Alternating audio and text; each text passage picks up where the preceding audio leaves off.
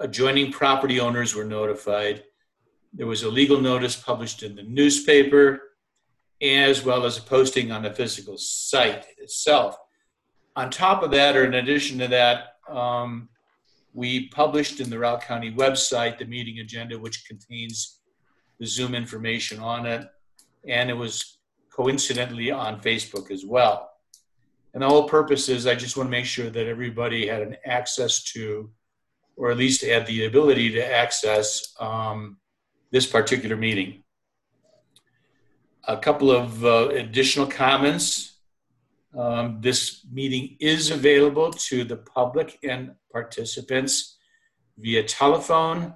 The telephone number is also published on the agenda. John Merrill, I think for sure, are you not, in fact, published? Are you not participating by phone? John? Perhaps not. Uh, He, wa- he was muted. Maybe we can unmute. He's unmuted now. okay.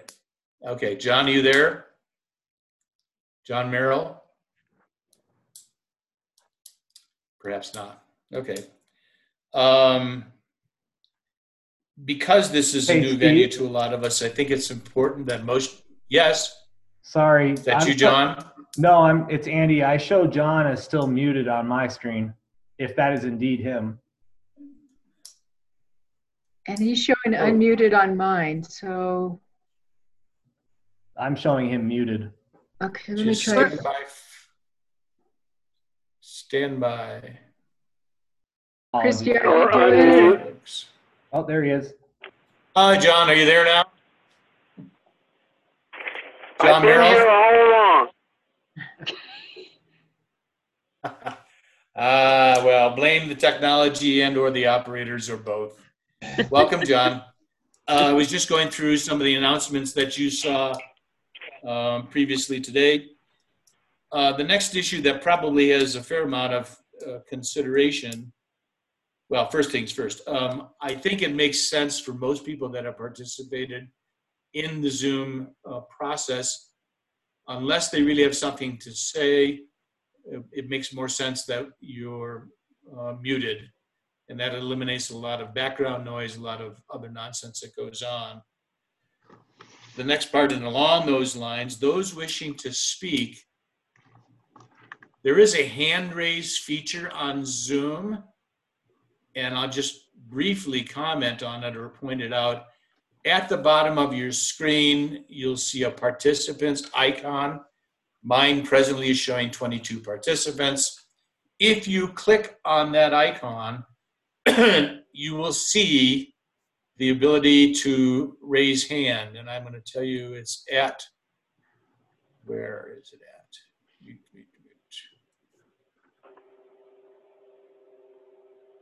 Ah. No, you know what? I can't do that. You can do that. I'm sorry. Um, Christy, am I saying this correctly? Because I'm a host, I cannot mute or I cannot raise my hand. That Is is that true? correct. hmm Um, I can Okay, make, fine. do you, So anyone that's not a host, yep, I'm here. go ahead now, you can do it. Uh, okay. Yes. So I'm just for the benefit of people, I'm going to raise my hand and I think in the upper left-hand corner, is it showing? Yeah, we see that. Maybe not. Yep, I'm gonna lower your hand, Steve. Does it show? Okay. Yep. Okay. Okay. Oh, okay. Okay. Good. So with that in mind, um, I think I've gone through as much as I possibly, uh, well, let's start here. Is there anyone that's participating that is not at all familiar with Zoom? Might be a good time to just know that up front.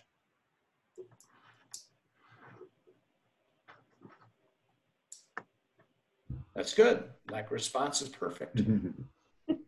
Okay. With that thought over and done with in terms of housekeeping, I'd like to call the meeting to the Routt County Planning Commission to order. Sarah, if you would be so kind as to call the roll of the commissioners, please.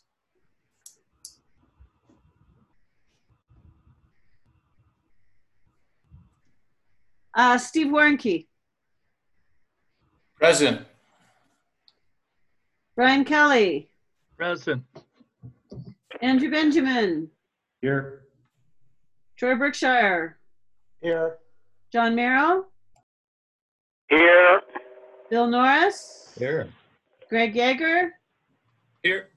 Peter Flint, Here. Roberta Marshall. No, Roberta. Uh, Billy Metzelfeld, No, Ro- actually, Sarah Ber- Roberta is here. I just didn't, she didn't respond. oh, She's, I can see her I'm face. sorry, I had to unmute, sorry. okay. Oh, Roberta, there you are, okay. Uh, Billy Metzelfeld. Okay, um, Rahel Abid.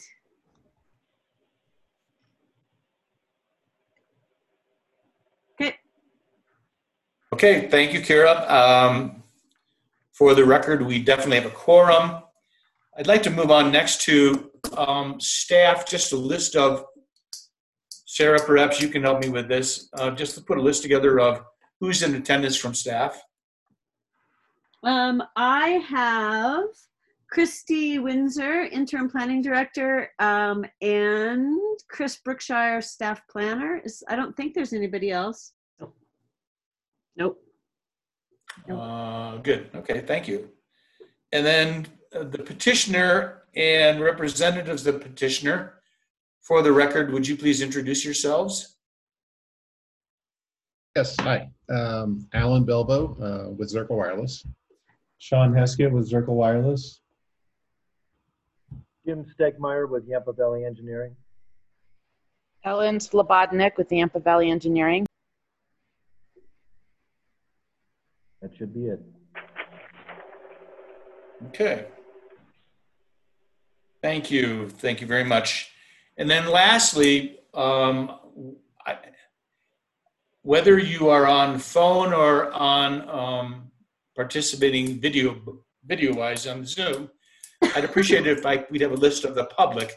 Under normal circumstances, in a conventional meeting, we would ask the public to sign, actually, public and the petitioners both, sign a clipboard that has uh, room for your name and address.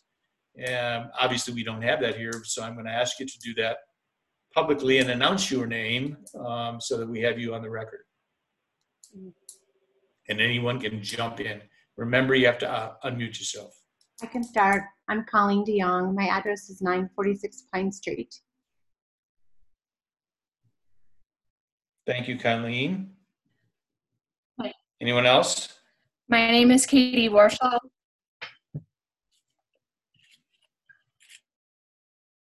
Katie, are you on phone?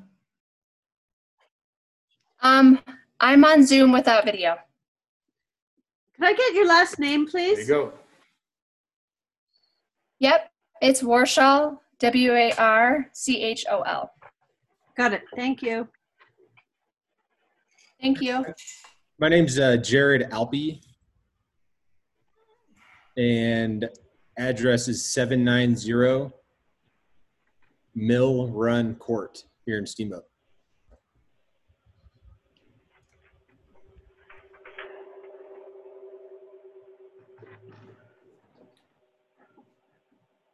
My name is Kevin Nagle, N A G L E. Um, do you require address? No. Okay. My name Kevin, could you spell your Josh- last name again, please? I, I got it. Okay, thanks, Sarah. And my name is Joshua Nowak, N O W A K.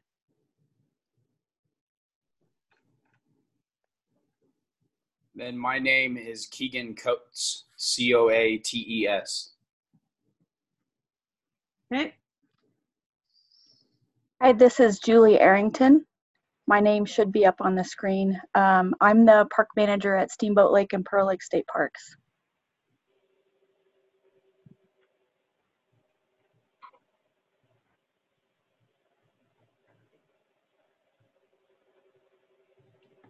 Okay. Any more?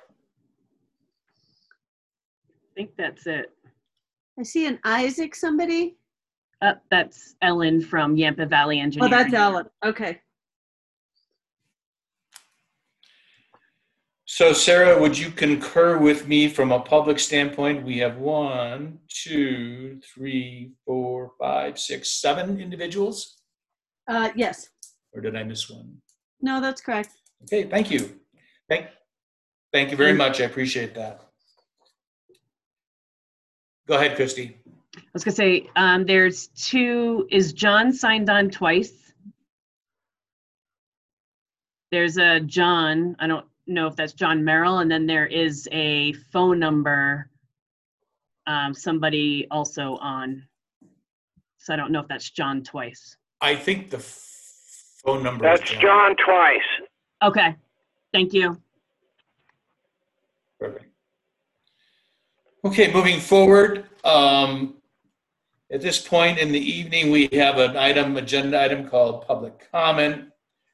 So anyone who wishes to address the planning, planning commission on any item that is not on the agenda this evening, now would be the time to do so.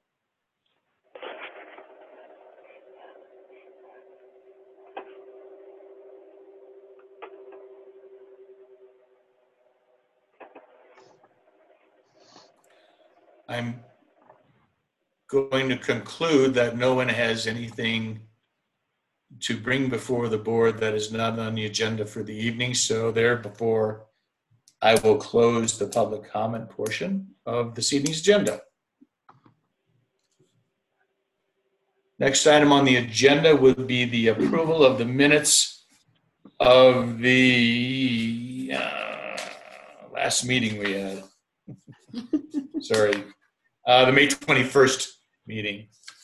Um, Are there any corrections, additions, deletions to that, those minutes?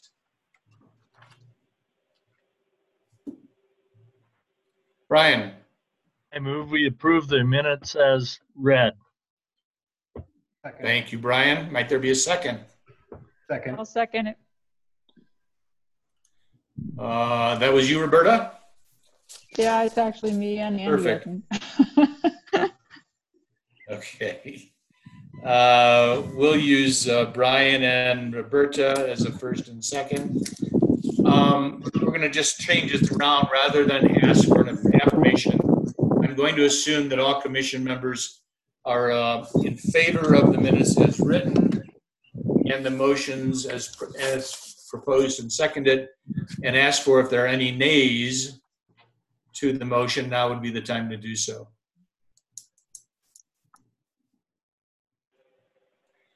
Okay, hearing no nays, the motion, the uh, motion is approved, and the minutes from May 21st are approved as well. Consent agenda is the next item on um, our agenda. And actually, as there is nothing on the con- consent agenda, we'll just move right through that. Items for consideration. Zirkel Wireless petition activity number PL-19-189. Um, I think I'd like to start with the petitioner. Uh, I'm Point order. guessing that, oh, I'm sorry, Andy? Don't we have Yes. the, uh, the consent agenda? I went through that. There is no consent. There is nothing on the agenda. Oh, sorry. I thought I was paying attention, but maybe I wasn't. Nope, no problem. Um, So, again, activity number PL-19-189. My expectations are the petitioner has a a presentation to the planning commission. I don't know who that's going to, who's going to be doing that. So whomever should speak up and move on. Well, thank you. Uh, again, my name is Sean Heskett. I'm one of the co-founders and owners of Zirkel Wireless. I'm a Colorado native and have been in Routt County since 1999. And this is my business partner, Alan Belvo. Alan, I also moved to Routt County in 1999 and um, president and co-founder of Zirkel. Uh, we want to start off. uh, You know, gentlemen, before you get too far into this, if, Yes. if I may interrupt for just one moment before you start. I'm going to make an assumption that you're comfortable with um, this venue. Um, And that, um, with that thought in mind, you're willing to go forward. I'll also let you know if at any point in time you're not comfortable or something isn't working for you because of the venue, um, we have the right, and I think you can request that the matter be uh, tabled, if you will, or at least put off for the time being until we rectify whatever that problem might be. And my concern is there may be some technical issues that none of us either know how to deal with or in a position to deal with. So I just want to get that out there Sure. before you Appreciate get that. down that road too far. Okay. Uh, Very good. Um, it's all right, then I'd like to start off first by uh, some thank yous uh, to Christy and the whole planning department for the work uh, you've all performed uh, on our application. Uh, Also, the planning commissioners for accommodating this uh, type of online hearing. Jim and Ellen for, for helping us with our application. And also to the many residents in North Routt who have continually encouraged us to expand our coverage area. Um, we formed Zirkel Wireless in 2001 because we needed uh, an internet connection ourselves, and it just wasn't available in most of Steamboat. Uh, since then, uh, Zirkel has gone on to be the uh, first ISP to bring internet to most of Routt County. And uh, our local startup now employs 15 locals, uh, including one of our lead technicians that's also uh, Keegan, that's in here tonight, that uh, grew up in North Routt himself. His parents uh, own uh, Midnight Ranch. Uh, we've been attempting to serve more of North Routt for over 13 years, uh, but because North Routt is surrounded by public lands, which is great, um, but it hasn't been conducive to us securing an antenna site. Uh, not until we found the parcel of land that we're going to talk about tonight. It's a private piece of land, and we found it uh, available in late 2018 and purchase it in early 2019. Um, see, uh, a large number of North Routt residents call us every year in hopes that we can deliver broadband service that they need for work and school and other opportunities and entertainment. Um, and then most recently, the demand for reliable broadband has increased drastically because of the COVID 19 pandemic. Uh, internet traffic on our network currently is up over 30% compared to this time last year. Uh, residents in North Routt, I believe, have suffered the most because they don't have access to reliable broadband. So students can't do their online homework and workers can't work from home for the most part um, because of the lack of broadband. Um, we believe advanced broadband access has the potential to create more jobs, increase competitiveness, uh, promote learning, enhance public safety, provide better healthcare, and reduce the carbon footprint in all the communities that have broadband access. Um, uh, we, we know with this uh, antenna site on historic uh, Hahns Peak that uh, bringing broadband to North Routt comes with a responsibility to do so in a way that respects the areas that we all cherish. Uh, we named our company Zirkel Wireless because the Zirkel Wilderness is one of our favorite places in Routt County. We also know that Hahns Peak is a historic landmark, and uh, we respect that, and we want to continue to respect that. Um, and by adding this antenna site, we want to make sure that we're minimizing the visual impact, and therefore we've designed our antenna site to look like a small cabin in the woods. It will be over 900 feet below the peak and uh, our structure is much smaller than the fire lookout tower at the top. And uh, our structure will be hidden, uh, mostly hidden in the trees.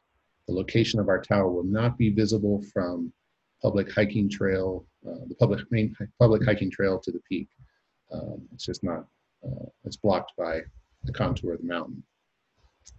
So at this point, we'd like to uh, share a screen, if that's all right now, to demonstrate um, some of the visual impact um, that we can show from another tower. Christy, is that okay to go ahead and uh, do a share share screen? Okay.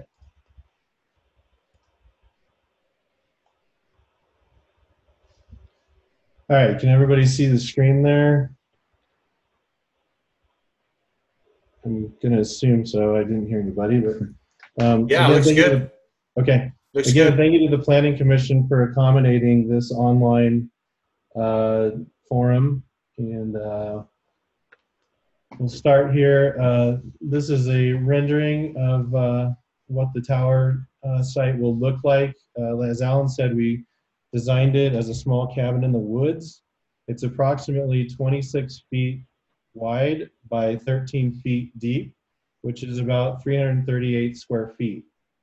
Uh, the tower on the side of it will be 30 feet tall, but the tower will only stick five feet above the highest point of the building. Um, and again, we are over 900 feet below the peak, and we do not poke above the ridge line. Um, this picture down here shows um, the Jeep is parked basically where we will be building the tower structure and building. And then this rendering shows, this is where the Jeep is parked, right here. And as you can see, most of the grade on this hillside is 70%. This is the one flat spot on the property. Um, and there is road access right to it um, that we'll be able to use. Um, and then as for the visual impact, this right here is the tower site.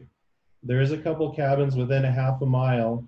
This cabin over here is Tim McGill's, who is also a co-owner of the property that we're building the tower on. And he has given us um, a consent Letter, letter of authorization. letter of author- authorization. And then most of the visual sites from this tower site are all the way uh, two and a half miles over here to Steamboat Lake. Uh, this area right here is Hahns Peak Village, and it is blocked by this ridge right here. Um, this is a rendering. Basically, if you were in an airplane in the air, uh, looking at Hahns Peak, this is where the tower site will be situated on the mountain. And down here is Steamboat Lake. Uh, I'd like to now show you a PowerPoint presentation that we did of another site that we have.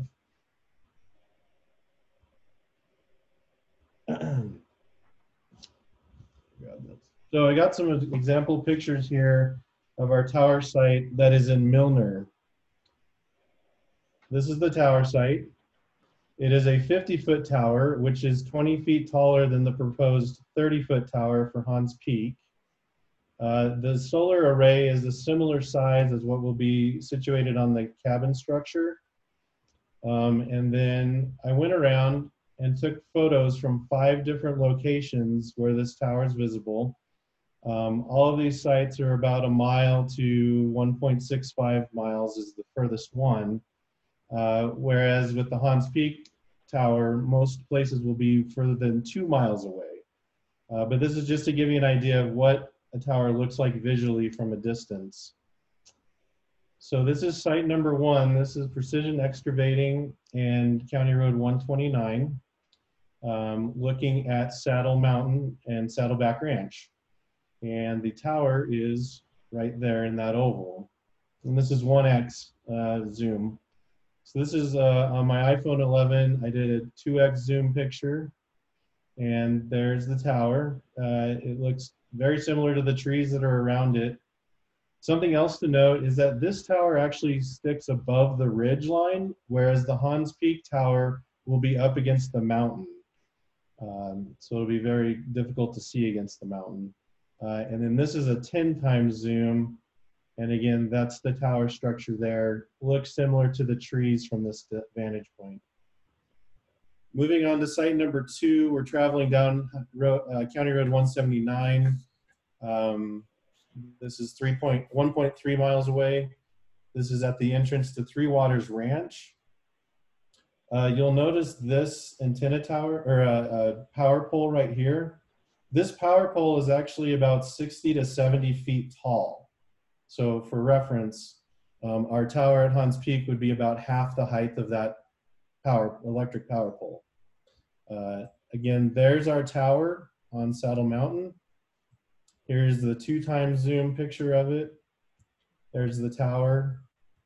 And here's the 10 times zoom. the tower and the solar panels there. So now we'll move to site number three, further down 179. This one is one mile away. Uh, we're at the corner of Snowshoe Lane, and it is very snowy this day that I'm out there. Uh, the tower is right there in the middle of the picture. And here's the two times zoom. Again, against the mountain, the, the tower and the, and the solar panels look very similar to the trees and everything around it. And then there's the 10 times zoom, which again, your eyeballs would never be able to 10 times zoom. So uh, this is the same vantage point in the late summer. There's the tower structure. There's two times zoom and there's 10 times zoom. So you can see in both winter and in summer that uh, they both kind of fade into the background. Uh, site number four is the entrance to Saddleback Ranch. And there's the tower structure in the distance at one times. Here's two times zoom. It looks like a skinny tree right there. And there's 10 times zoom. It still looks like a very skinny tree. Uh, now we move to site number five, which is on the north side of Saddle Mountain. And uh, it's across Highway 40 at the intersections of County Road 44 and 44B. And here's the view of Saddle Mountain. The tower structure is right there. Looks similar to the trees. And here again, there's the tower structure. And when you zoom in, you can see that the tower structure actually is less visible than the tree that's right next to it. And that's the end of that slide. Stop Yep. screen sharing. Yep, I'm gonna stop screen sharing here. And I'll pass it back to Alan. Sure.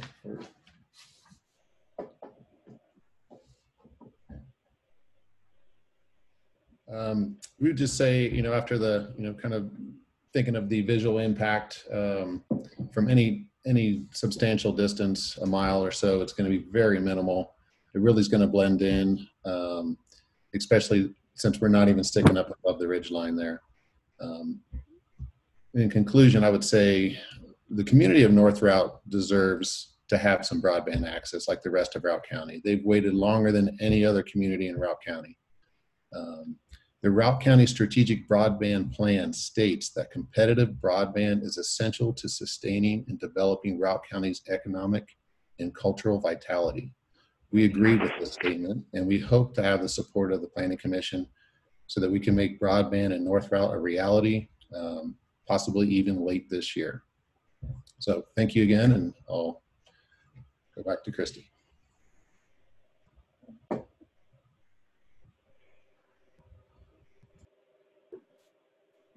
Um, did anybody from Planning Commission have any questions, or would you like me to go into it and then save your question? I, ki- I kind of thought, Christy, you should do staff presentation now. Okay, And then we'll great. say, then we can kind of consolidate all the questions to one. Great. Um, so the applicant did a great job describing the site and the actual overall proposal. I will focus on our review criteria and, um, and what we use during that process. Um, I want to start with, um, which I believe most of you are familiar with, the FCC guidance uh, for review and your decisions on wireless facilities. And just state for the record three main um, facts that we all just need to be reminded of, of when we're reviewing wireless applications. So uh, the first would be that the board may not discriminate between different service providers. And then also the board may not take any action that would ban altogether or have an effect of banning the placement of wireless facilities in a particular area.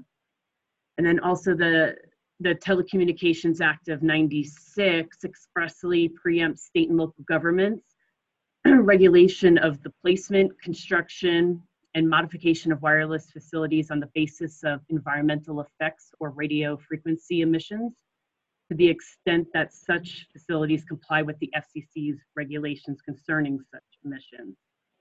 And last, the board cannot deny wireless facilities uh, because service is available from another provider elsewhere. So in addition to that, staff then also looks to our own regulations, specifically the standards outlined in 810.3 of the Routt County zoning regulations, which really focus around visual mitigation, specifically from adjacent residences and from county right-of-ways. As the applicants noted, this site is over two miles from the nearest residence and from the county roads. Um, also, the placement on this mining claim has this null that they were showing you um, where it makes it pretty difficult to see the site. Um, I was up in the area and I couldn't even really make out where this where this actual location was and it seemed to be screened behind the null that they had showed you on their um, on their renderings. Uh, with that, I believe site and access concerns that staff had to the site have been addressed through um, through the applicant's design mitigations, specifically that they have screened the building to be a muted color to match in with the surrounding area.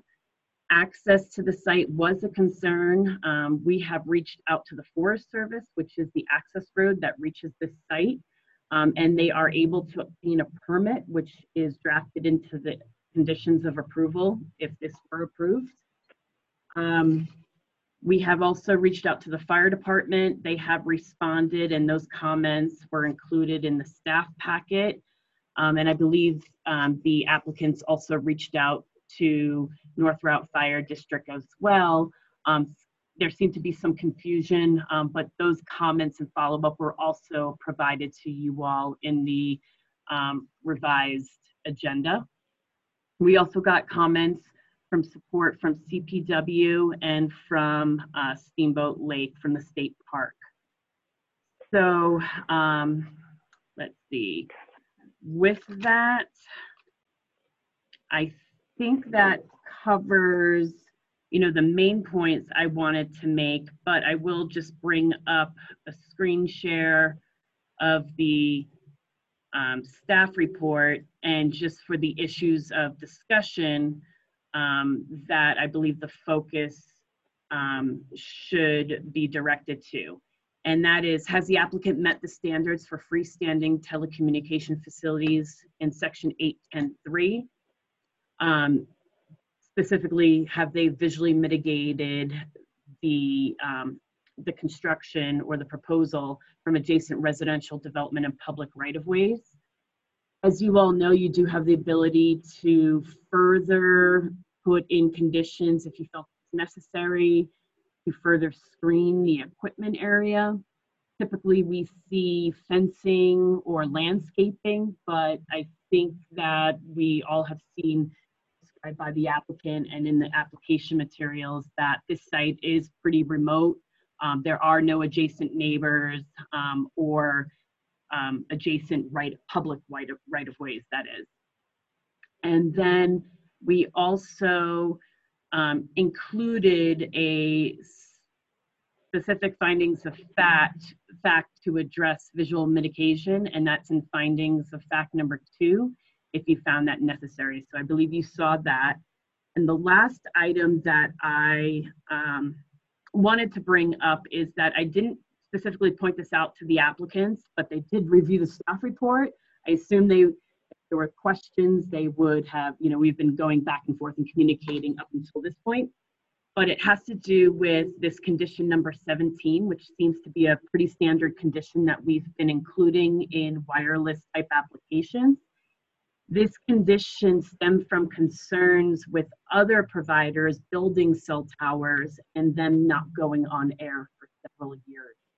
Um, to try to avoid that, um, staff had coordinated with our county attorney a few years back on this specific condition, and it has to do with bringing the service on air within three months of the building permit. And I just want to point that out because, you know, if this were to move forward, we have the ability to revise this condition, but I just want to make sure that you all, um, Alan, if you've seen this condition and if you think that that would be an issue for you, and for you to comment also on what your anticipated build out and to be on air would be for um, everybody else to consider. That's all I have right Yeah, now. we- Yep, we definitely want to get this online as soon as possible. I Um, figured as much. barring any snowstorm, random snowstorms in June or July, um, that should be possible. Yeah, in your narrative, and I noted that in my staff report too, I believe you had mentioned about an eight eight week window for from start to finish from shovels in the ground if you if this were approved. Is that correct? It's feasible, yes. Okay. Um, and that's all I have right now, Steve. Okay, uh, uh, I'm going to open this up um, to questions uh, from the planning commissioners, uh, but a quickie one because I get to talk first. I noticed that you did contact the North Routt Fire Protection District, and I and responded to Mike's uh, concerns. Is it your opinion that you satisfied his concerns? Yeah, I spoke to Mike on the phone and he just wanted, he didn't see that we had listed anything regarding monitoring and management of the solar system. And I reassured him that being an internet company that has several solar sites, that we have everything monitored 24 7 um, with voltages and temperatures and power regulations and such. So that's all that he was concerned with, that he just didn't see it written down in the application. Okay. And then my second question was going to be um, I'm taking the position that you have, in fact, reviewed and seen the conditions of approval, um, one through 23 from memory. I know that I can bring I them think up. I got a nod from you when Christy was speaking to you, but I wasn't sure. Yes. Yes. Okay. Okay, um, commissioners, why don't I go around? I suppose rather than having everyone jump at one time. Uh, Andy, do you have any questions for either staff or the petitioner? Not at this time. Okay, thank you. Troy? Yeah, the one question that comes to mind is this one that Christy brought up about exterior lighting. And the question is, is do you need or plan on exterior lighting? Or is the facility, do you not need exterior lighting? And could, could you live with an amendment of the condition saying that exterior lighting is not allowed. We had no plans for exterior lighting, so we're fine with that condition. Um, so, yeah, yeah. Thank you. That's all I had, Steve. And, and that condition of approval is a pretty standard one, but specifically for wireless facilities, sometimes the FCC will require uh, lighting. Um, so I don't know if you've gotten any feedback that lighting would be required, um, really for air traffic control reasons. Did you get anything back for that? Uh, this tower does not require any type of lighting for the FAA or the FCC. Okay.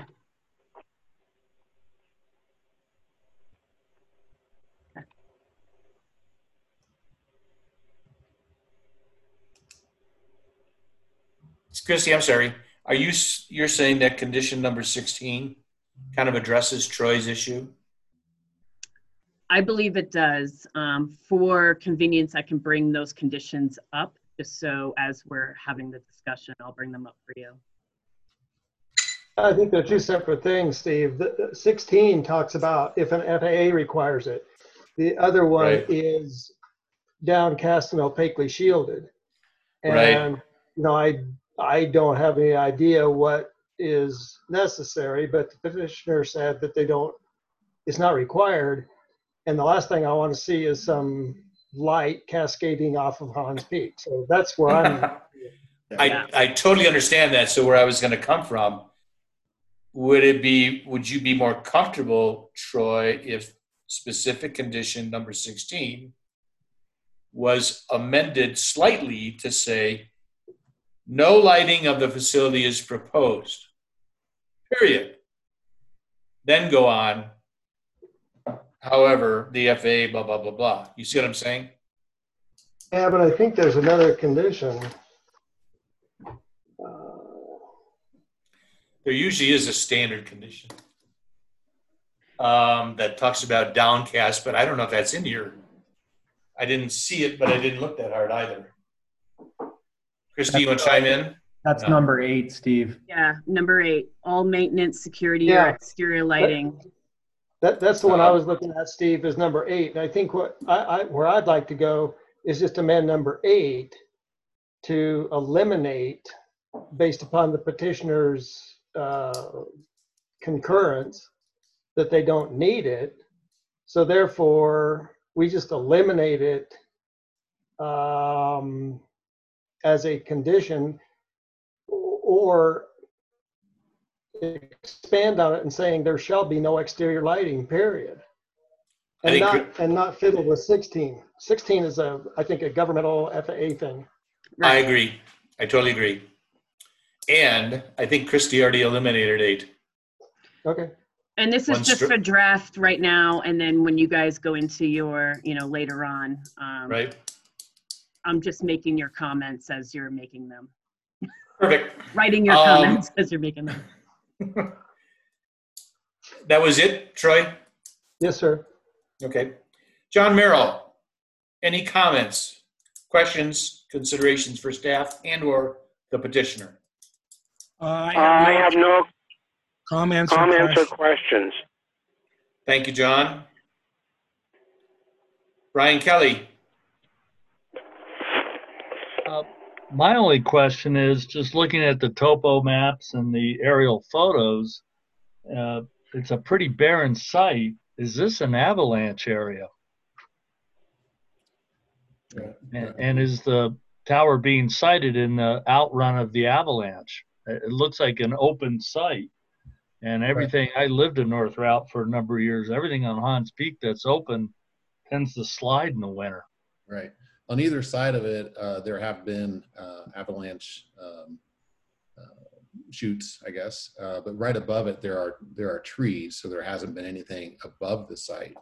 Uh, we are in, in talks with Kyle Lawton to help us prepare an avalanche safety plan um, prior to this winter, so that we can safely access the site. Brian, also, when the applicants came before us about this idea, um, those were the obvious concerns. Um, no, I think most people are familiar with the, the landscape and, and some of those concerns. So they did meet with Todd Carr, our building um, official, and they were able to redesign the building to meet um, specifically snow and wind loads was were the two big ones. And then on the county mapping, actually, nothing was coming up as a geological hazard um, for this site. Um, the location that they have chosen is the flattest portion of the site with the least risk.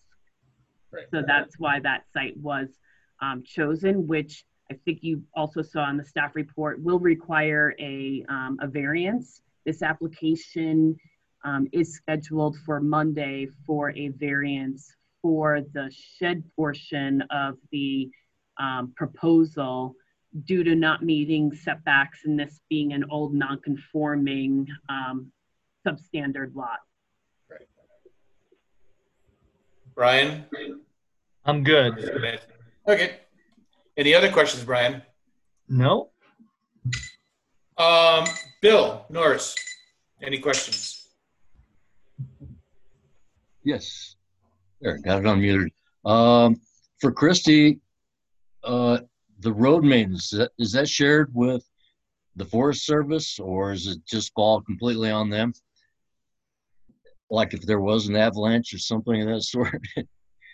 Right. I mean, it's a Forest Service road, um, and they will require a permit through them. Um, that's part of the conditions of approval, but I believe, um, both Alan and Sean have been in discussions with the Forest Service. Um, also, they provided their comments. Um, I'm not sure how the maintenance will work, um, but I imagine there'll be some sort of maintenance agreement as part of their permit. Great. And we actually have a, a, a call scheduled for next week to talk with Janet Fowler about Yeah. that. Yep. Any others, Bill?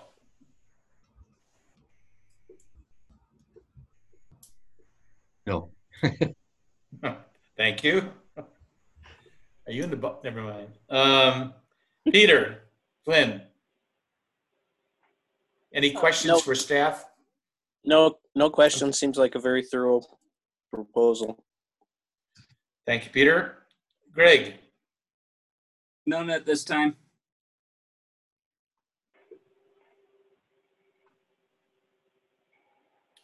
Uh, who am I missing?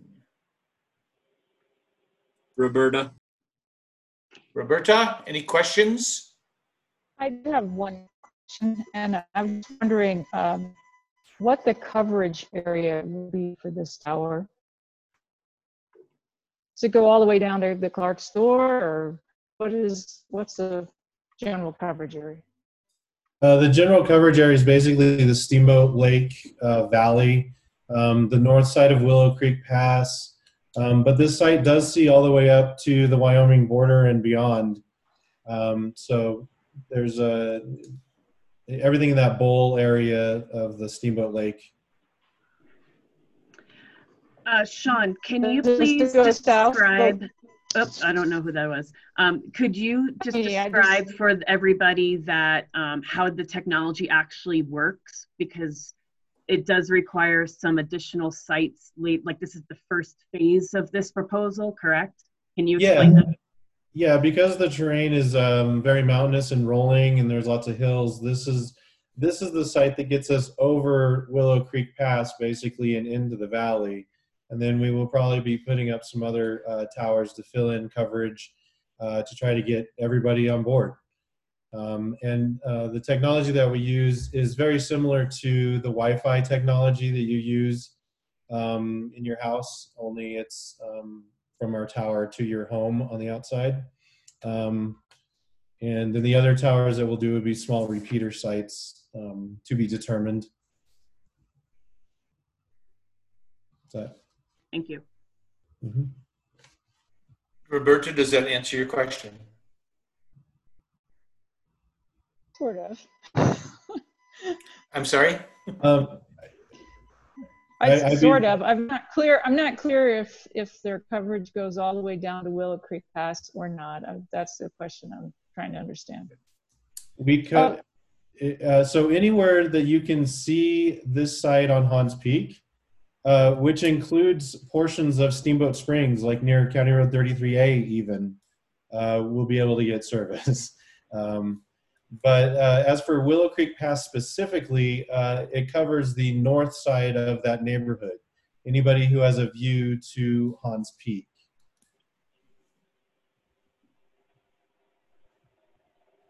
Does that help answer that?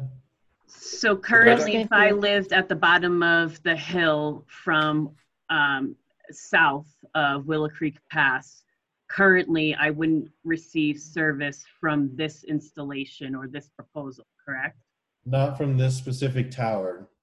Yep. So there would have to be an additional proposal for another site to talk to this proposed site in order for me to get service at that location. Correct. Okay.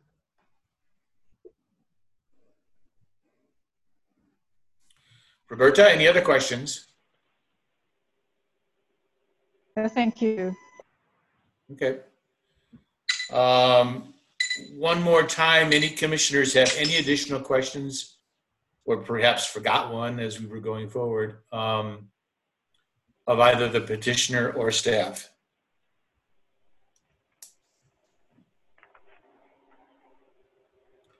I'd say hearing none, I'd like to then open on, this. hang on. This I'm sorry. This is Billy. I guess you didn't ask if I had a question or not. Uh, Billy, I don't think we knew you were actually here. Ah, well, I, I am here. I've been I here. see that now. Ah, good. So, uh, Oh, ready to go? yes, please. All right, thank you. Um, was the Milner Tower site, um, did it receive the same, uh, county required permit review as this project? Uh, yes, we got a conditional use permit for that tower site. I see. Um, I'm wondering um, if people are familiar with the, the additional photos that were sent that showed the actual site for the Milner Tower? It actually showed the array and the tower and the equipment?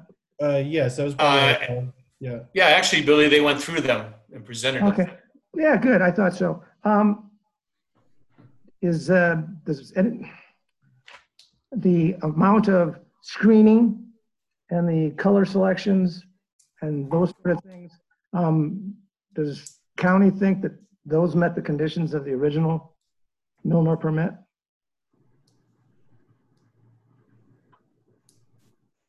Hello? I'm not sure I understand the question. The question is, um, should we assume that the final uh, look-see of the, uh, of this project's tower and site would look similar to what ended up being the case at the Milner Tower site? Uh, no, the Milner Tower site is twice as tall almost. Uh, I'm, I'm sorry, yeah, I, I was just kind of referring to the color selections and, uh, the fencing. Um, I guess it doesn't seem to me that, it- it- that that's probably what we really want at the, at, at this project, what we got. Well, the, the Hahns Peak Tower will be a cabin. The, um, Right, but that, solar there- there panels- will, uh, Solar panels will be mounted on the roof. will there be a propane tank and a building, though, a propane tank? Uh, yes, there will be a propane tank on site. Uh, so do we think it's gonna be more, um, consistent with the natural surroundings than happened on the Milner site? Um, yeah, the, the cabin is gonna be, uh, brown siding and green roof with the solar panels. Yeah, I was asking about the uh, tank. Oh, about the tank? Yeah, Oh, we can paint the tank whatever color you want. Yeah. that's cool. And then the, uh, as far as the fence, uh, there was some discussion about having a, some kind of a screen fence as opposed to just a cage We fence. currently don't have plans to fence this because all the equipment is housed within the building. The Great. Milner site, the Milner site, everything is outside. And what, we have to put the fence up. And that's why we had to put the fence up was to keep the cows that Saddleback Ranch runs on their land. We had to keep the cows out. Um, as far as the tower itself, there's the, uh, the dishes that are on the tower. Um, do they have to be white or can they be a more of a natural color to match the building? It could be painted. Uh, they, they just automatically come uh, off-white color, but we've screened them, uh, painted them before, and we can do that certainly on these. Gotcha. And it's, okay, so as far as the, uh, the array goes, um, you have some options about, um, how that gets designed. I have a question with regard to the whole question about, uh, can you see the structure, um, from a distance? And, and, and it sounds like there's, you know, some kind of debate and, and more than just whether you can see it, but it's so far away, you can hardly see it. So I guess uh, I'm not sure how the other commissioners feel about that issue. In other words, and, and maybe some of the local residents, maybe you can't really distinguish it from uh, County Road 129, but you, can you really see it? So that's, um, I don't know. That's, that's kind of a question because it kind of refers to some of the other issues that I might raise about how visible uh, this particular um, project as designed is. Um, Well, the other thing about the cabin site is that it's surrounded by trees. Um, so they will be screening the building. Um, and again, the tower, uh, does, it, it's, it only sticks five feet above the top of the roof line. So really what you'll be looking at is a cabin with solar panels on it. Um, as far as this, uh, again, the, the visual thing is kind of a distance thing because uh, the photo that you've given, I think in the very first part of your uh, submittal, uh, you know, shows the vehicle on the site. And, um, you can see from that photo that there's a clear line of sight that's not prevented by any trees that goes off to the west. Um, so the, the comment, the comment that the whole thing's screened by trees, I don't know if I understand it, but that's, that's okay. Um, So- You're referring to the picture of the Jeep? Yeah. Yeah, so the, the picture is taken from uh, the south, aimed to the north. Oh, Yep. okay. And, and can you see past the trees in that photo? Yeah, you could see through some trees, yes, but there are Yeah, yeah. trees around it. Yeah, sure there are. Um, but that goes back to my original question, and I and I just pose that for everybody else. You know. Yeah, we don't have can see a it, you visibility see it, or- cloak, but we Yeah. have, we have tried to make it as, as, uh, To blend in to blend in as much as, environment, yeah. Well, If I may, if I, if I may, Billy, um, in a partial response, I think two comments are worth noting. One, the petitioners indicated that the views or the, the, the structure really isn't visible from any of the paths that go up there, number one. More importantly, I kind of live up there. Not I kind of live, I do live up there. I, I, I will tell you, I have gone by the site, but admittedly, on 129 on more than one occasion, damned if I can see it or figure out where it's even at.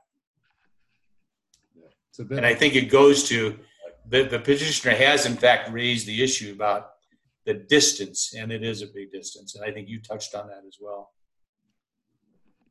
Yeah, that sounds good. Um, And I would also add, Billy, um, I don't know if you can see up on the screen, um, my scribble work here, trying to circle two conditions of approval that are pretty standard that we build into um, wireless facilities is before we issue a CUP, if this were approved, the applicant would provide us with as-built drawings of the tower and the facilities.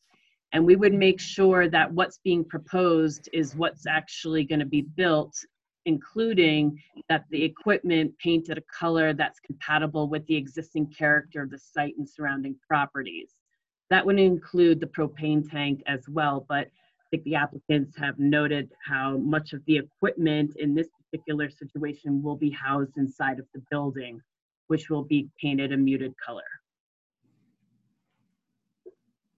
Gotcha. Um, two other quick things, I guess. Um, I want to say I definitely agree with what Andy said about the lighting. And uh, I think the, the best way to say is not just to take it out, but we should um, just put in there that they're, they can't have any. Um, that, that just makes it really clear what the situation is. Um, I think we did that already, Billy. oh, did we? Okay, yeah, whatever. Yeah, we eliminated number eight. Ah, yeah, 'cause when we eliminate it, that doesn't say they can't have it though, does it? Just by eliminating it? Uh, I think they would be violating the conditions if they did. Okay. Yeah, you're approving the proposed project. So if that is not part of the record and part of the proposal and not in the conditions, it's not permitted. Yeah. Um, I, I didn't see a site plan, and I guess given everything I've learned about the site, probably don't need one. Um, but was that, is there anybody else who thinks there's anything we would want to see in a site plan? I actually thought they did a pretty nice job. Yeah, great. Um, and so, I see uh, Andy don't- keeps raising his hand. I see that too. I can't unmute him. I can. I'm unmuted. Okay. Um, I just have a procedural question. I thought I noticed that, um, I know that Billy missed the roll call. He also came into the meeting kind of late. I know his questions are, are good questions that he's asking, but I could have swore I saw an email the other day about missing and participation and stuff like that. And so I want to make sure we're staying on point. Yeah. So this came out of um, preliminary discussions we had about just how we would move forward in a virtual format and that if somebody lost service, you know, what would happen and can that person vote? And what was decided is that if it was somebody going out and, you know, when they were able to join back on, if we could um, let that person know what they missed or have whoever the public comment was repeat themselves and they felt comfortable that they were really informed to make a decision that they could vote. Um, however, Um, I'm not sure exactly when Billy came on and how much he missed. It probably wouldn't be appropriate for him to vote in this matter. I, I think he could still obviously ask questions as he has been, but that was a good point, Andy. Yeah, just procedurally. Yep. Um, I don't know if we can add him to the roll or what that procedure is, but it just, I want to make sure that we keep things tight. I mean, if he if if he was comfortable enough that obviously all of the application materials went out to him beforehand and he read everything and felt like he could make a decision, you know, that would be up to all of you. Um, I don't know. I don't think we have an issue with having a quorum or anything here. That um, you know he could still make his comments, but um, whether or not he votes would be up to all of you. Excellent. Thank you. Um, uh, Andy, uh, let me just start the, just to clear it up. Billy, when did you get in? Do you know? Yes, I heard the last part of the uh, applicant's presentation, Ah, okay. and I did receive uh, all the uh, emails and the photos and uh, everything else. And r- I think I read every uh, every page of the uh, application, and you'd have to tell me whether there was anything else besides the photos that was new, that wasn't in the. Uh, no, I don't. Well, I'm The going to. applicant- ass- The applicant went over the presentation that was previously submitted. So um, apart from their opening comments, just introducing themselves, I don't believe there was any new information that you all didn't, um, or, or Billy didn't hear that you already knew from, from that information. Andy, you get your question. I think it more comes back to can someone who's not on the roll actually vote? How do you amend the roll to note that he joined in? Like, is there a procedure for that? I, I've never got to a meeting physically late, and so I've never had an opportunity to see this happen. I'm I'm going to yield to Sarah for just a minute, but my sense is we have in fact allowed um, or adjusted to refl- the roll to reflect latecomers. Sarah, do you remember that as well? I mean, I think we did it recently, actually. Um, yeah, I usually, if somebody arrives late, um, particularly, you know, if it's if it's really in the middle of a presentation, I usually note that in the minutes when somebody either has comes or leaves, um, and I usually, I mean, I always include them in the who was present because they were present. But um, if if anybody arrives late or leaves early, that's noted in the minutes. But to continue forward, I don't ever recall prohibiting uh, a commissioner from voting in that circumstance or in those no, I, circumstances. no, I do not either. But I don't know if there is even a policy regarding that. Yeah, it might be good. Well, then I think at this point in time, unless there are objections or concerns from um, the commissioners, my tendency at this point in time is uh, Billy was late and we'll just allow him to do what he's doing. His questions were good. And again, consider the fact that in the past we've allowed um, individuals to arrive late and continue the process and go from there. Troy. Yeah, Steve, I kind of agree that I, I believe, Andy, that it's a function of the members of the planning commission. And albeit we're not in person, so we're doing it all virtually. Um, I, I think it's a collective type of decision. Um, and I have no uh, concerns about him not being there at the initial roll call, I think is your point. And because he joined somewhat late, I don't think it would be um, inappropriate based upon questions and information that he did pick up on after his signing on. So that's my two cents. Um, I'd like to bring this almost to a head. Any commissioners have an objection to Billy uh, continuing on and actually participating in the vote when we get that far? No. No, I mean, like I said, procedurally, I just wanted to, in 10 years, I've never seen this. So I just wanted to make sure we are not doing something out of order. I trust that Sarah has it documented correctly So even though he doesn't show up on the initial roll call, when he does show up in the vote, there will be a note saying that he joined late. That for me is enough. Good. I think your your observation, Andy, is appropriate. And as I said, though, it's not. It has happened before.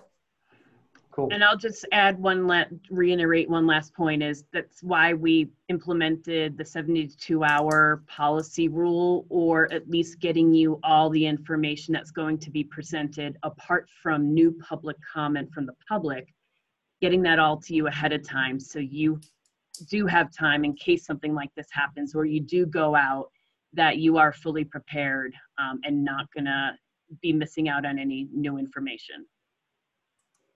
Okay, thank you. Um, I'd like to move forward. I have one in the more agen- question. Oh, I'm sorry, Billy. That's fine. I appreciate that. Hey, I want to apologize for uh, getting on late. I'm definitely a little embarrassed. Uh, I, I would let the other commissioners know that I started five minutes before six trying to get on. And uh, maybe through my internet incompetence, I was not able to find or even know that I needed both the password and the meeting time. Uh, it was only after going back through the emails and actually finding in the agenda um, the password and the meeting time. And that's when I finally got on. Um, it was, I was frustrated, to be quite frankly. And I, again, I apologize. Next time, I'll I guess. Uh, I, I, I was, don't. I was looking initially for a link on on one of the emails and uh, couldn't find one. So Billy, Billy, there's no need to apologize. This is all new to us. Trust me. That's fine. But I, yeah, good. I wanted to get that. off share my- your frustrations.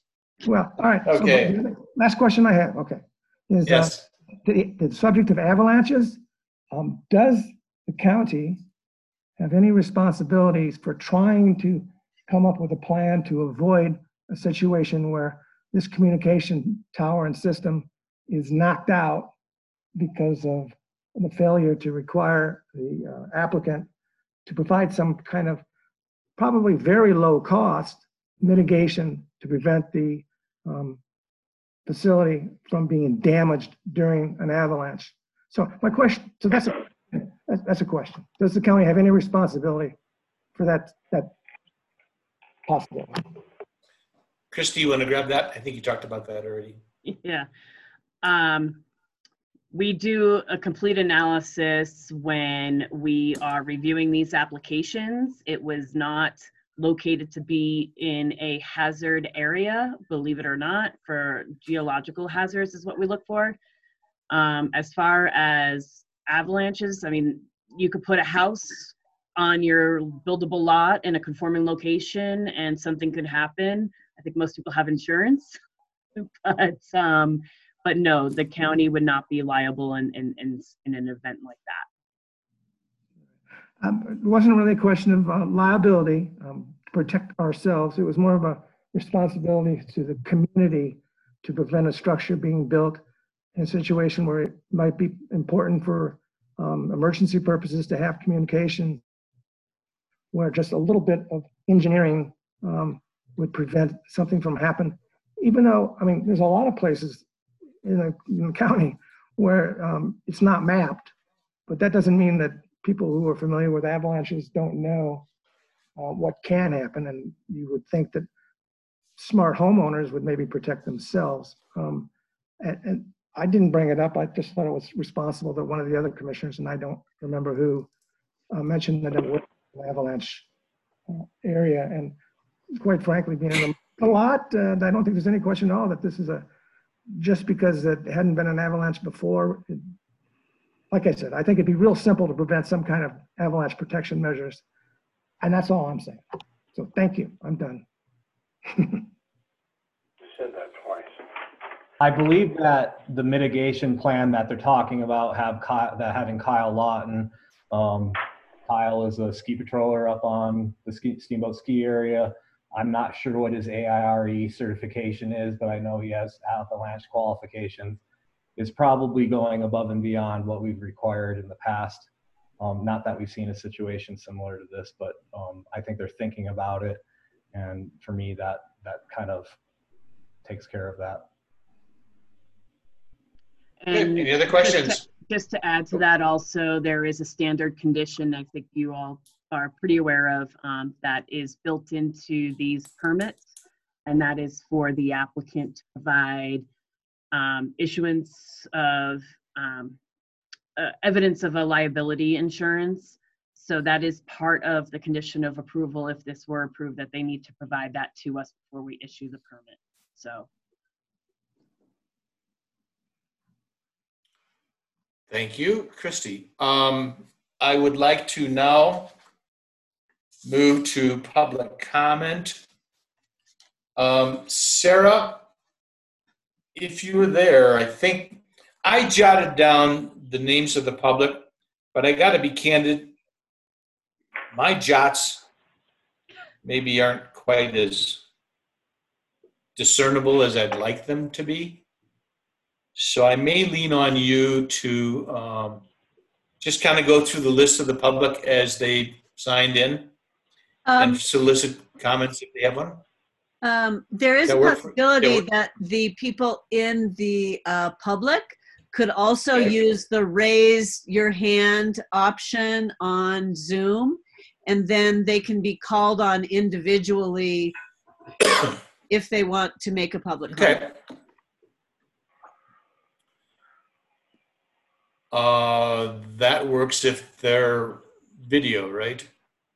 No, they can do that on a phone as well uh, by pressing. I can't remember. Is it? It's star Oh, I wrote it down. nine. Yeah, I wrote it. Yeah, right. I see Katie has a comment. Um, I'm gonna unmute her. She can go first. Okay. She raised her hand. Good.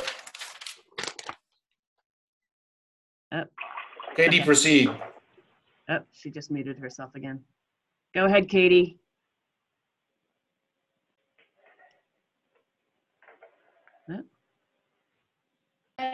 Sent in um, an email with a petition, and I wanted just to make sure that the Planning Commission received that and was able to look at that information.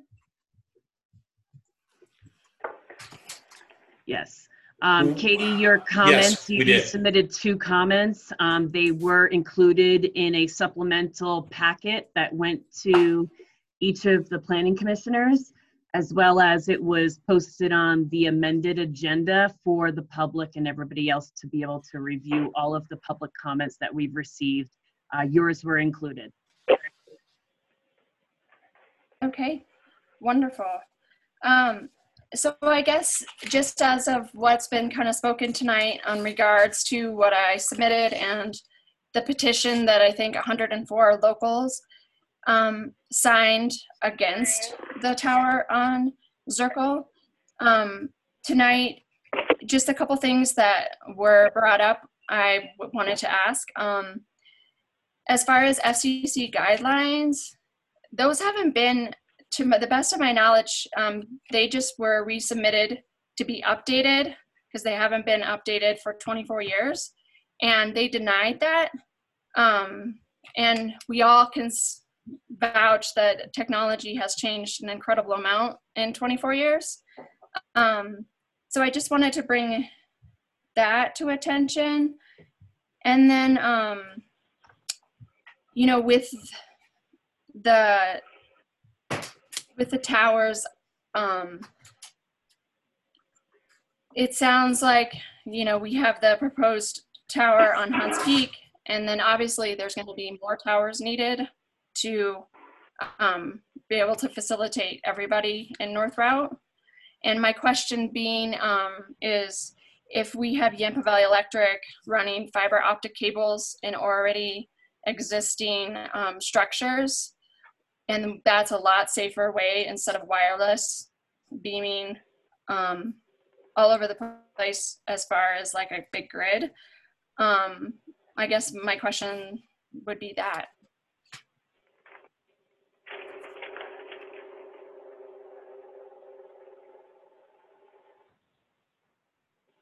Katie, I'm confused. Was there a question there? Um, yes, I'm wondering why would we be move forward with this proposed tower if Yampa Valley is running fiber optic cables um, in already existing structures and with what um, was spoken Yeah. about tonight, it sounds like we'll have the tower on Hahns Peak and then there'll be future towers. Christy, I, I think unless I misunderstood something, at the onset, according to FCC rules, did I not make myself a note that we cannot or cannot be put in a position to deny a petition based on the fact that there might be or is competing um, service out there? That is correct. Um, the applicants need to establish that there is a need, which they have. Um, and also, there is um, the second part of the review criteria is that um, we need to consider, and the applicant needs to be okay with the fact that we try to encourage co-location um, on towers to allow for not having the proliferation of towers throughout the county. Um, and they have um, shown that they could potentially have co-locators on this tower. Um, it, it is different equipment. Uh, You know, we're talking wireless equipment here versus, you know, the traditional um, telecommunication type equipment on a traditional tower. Um, but the ability is there, and there is a condition of approval that um, if somebody wanted to co-locate on this tower, um, that they they would need to consider that, and that's one of the conditions of approval, and that's pretty standard. Katie, any other questions, please? Um, yeah, as far as like the co-location lot, um, when I had spoke with the Zirkel in the past, and you, uh, cell phone towers can be added to that, correct?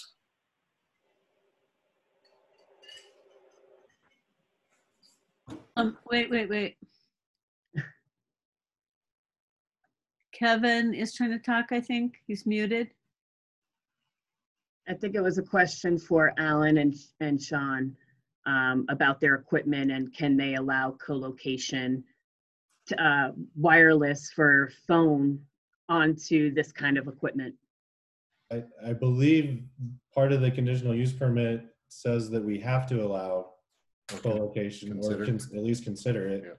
Um, it's not something that we are looking for, but um, it is part of the conditional use permit. The, the one uh, caveat to being able to do that is the power requirement. You know, we're building out our solar panels to, to run our equipment. Uh, we're not going to have the power necessary to to provide power for a cell phone um, service, which is a lot requires a lot more power. Yep. Um, so while we would consider it, it's probably not likely or not very feasible based on the power requirement alone. Uh, and that we only have a 30 foot uh, tower, there's not going to be a lot of room for uh, cell phone providers. You know. Right. Does that answer everything? Katie, any more? Any additional questions? Um, you know, I think um, that was all I had at this time. Okay. Thank you. Um, Sarah, can you Thank see you. another hand up? Um, Greg, you want to hold on? Yeah, I had a question for Katie. Uh, she mentioned uh, 104 people signed a petition. What was the petition about, and did we receive anything uh, from uh, anybody of this 104 petition?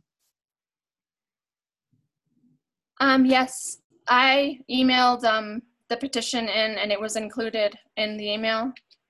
Um, there's two, there's, I started a written petition um, and then because of the pandemic, I moved to an online platform petition and that's all been included. Um, and it's mostly people who live in Columbine because I live in Columbine um, and surrounding people who recreate on Hahns Peak because a lot, there's a lot of concern um, because wireless technology is dangerous and because Hahns Peak is hiked by so many um, so many locals ski on it. I mean, it's just a, a very highly recreated mountain.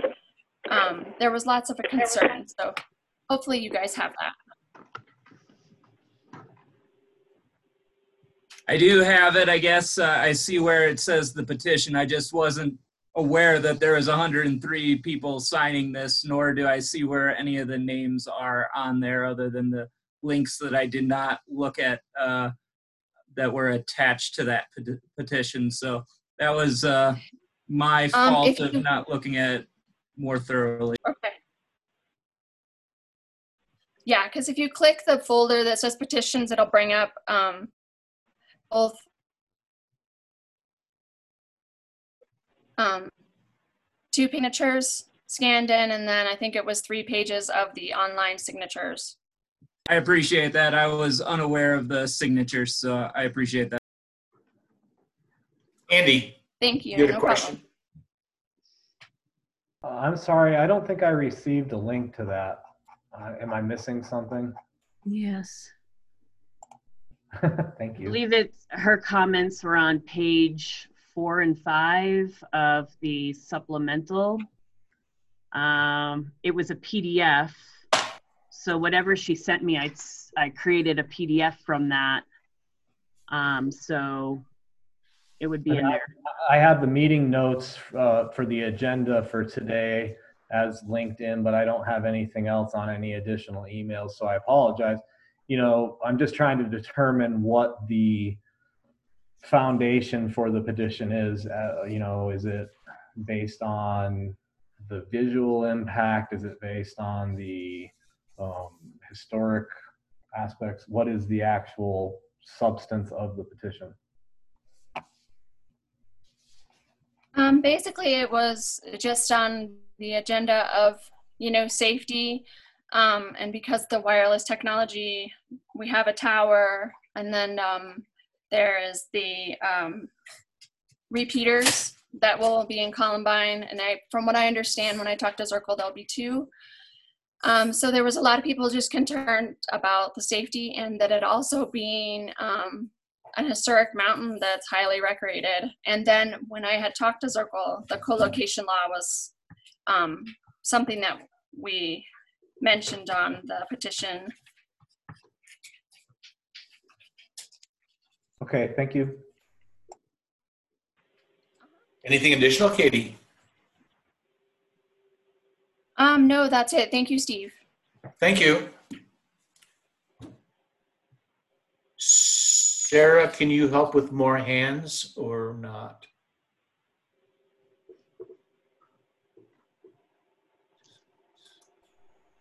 Um, I don't see any other hands raised.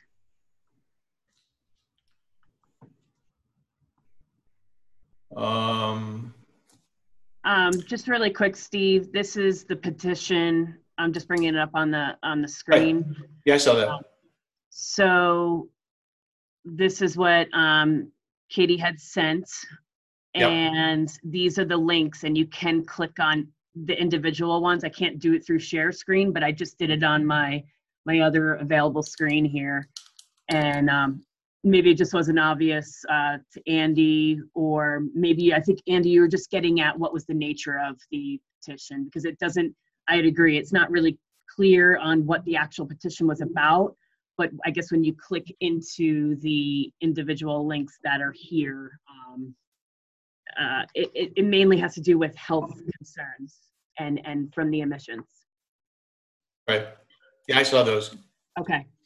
Did anyone else have trouble with the links? Mine keeps saying Google Air when I click on the link myself. So uh, I don't know if anyone else had trouble with. I got the attachment and everything, but when I click on the link, it won't let me go anywhere. Um, I'm, I'm doing it right now on my screen um, through the same attachment. So um, that's something we can kind of troubleshoot. But I think Katie did a good job describing what it was about, um, if, unless you have other questions, so you can feel you are well informed. No, I just wanted to verify that the 104 were correct on uh, Uh. people signing the petition. Got it. Got it. I would, I would like to say um, two things with the safety aspect. Is number one, like Christy said at the beginning of the meeting, the FCC is the organization that has a jurisdiction over RF uh, safety, and we are fully compliant with FCC rules and regulations and safety requirements.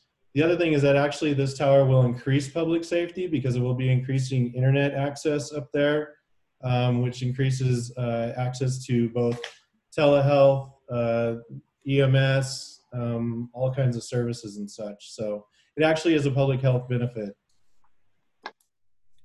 Thank you. Um, one more time, any questions from the public or any comments from the public as we stand? And again, either via phone or the video. And Sarah, help me. Yep, I'm not seeing any new raised hands. Okay. Having said that, then I'm going to close the public portion of the meeting. Give me a minute to get my act together here, please.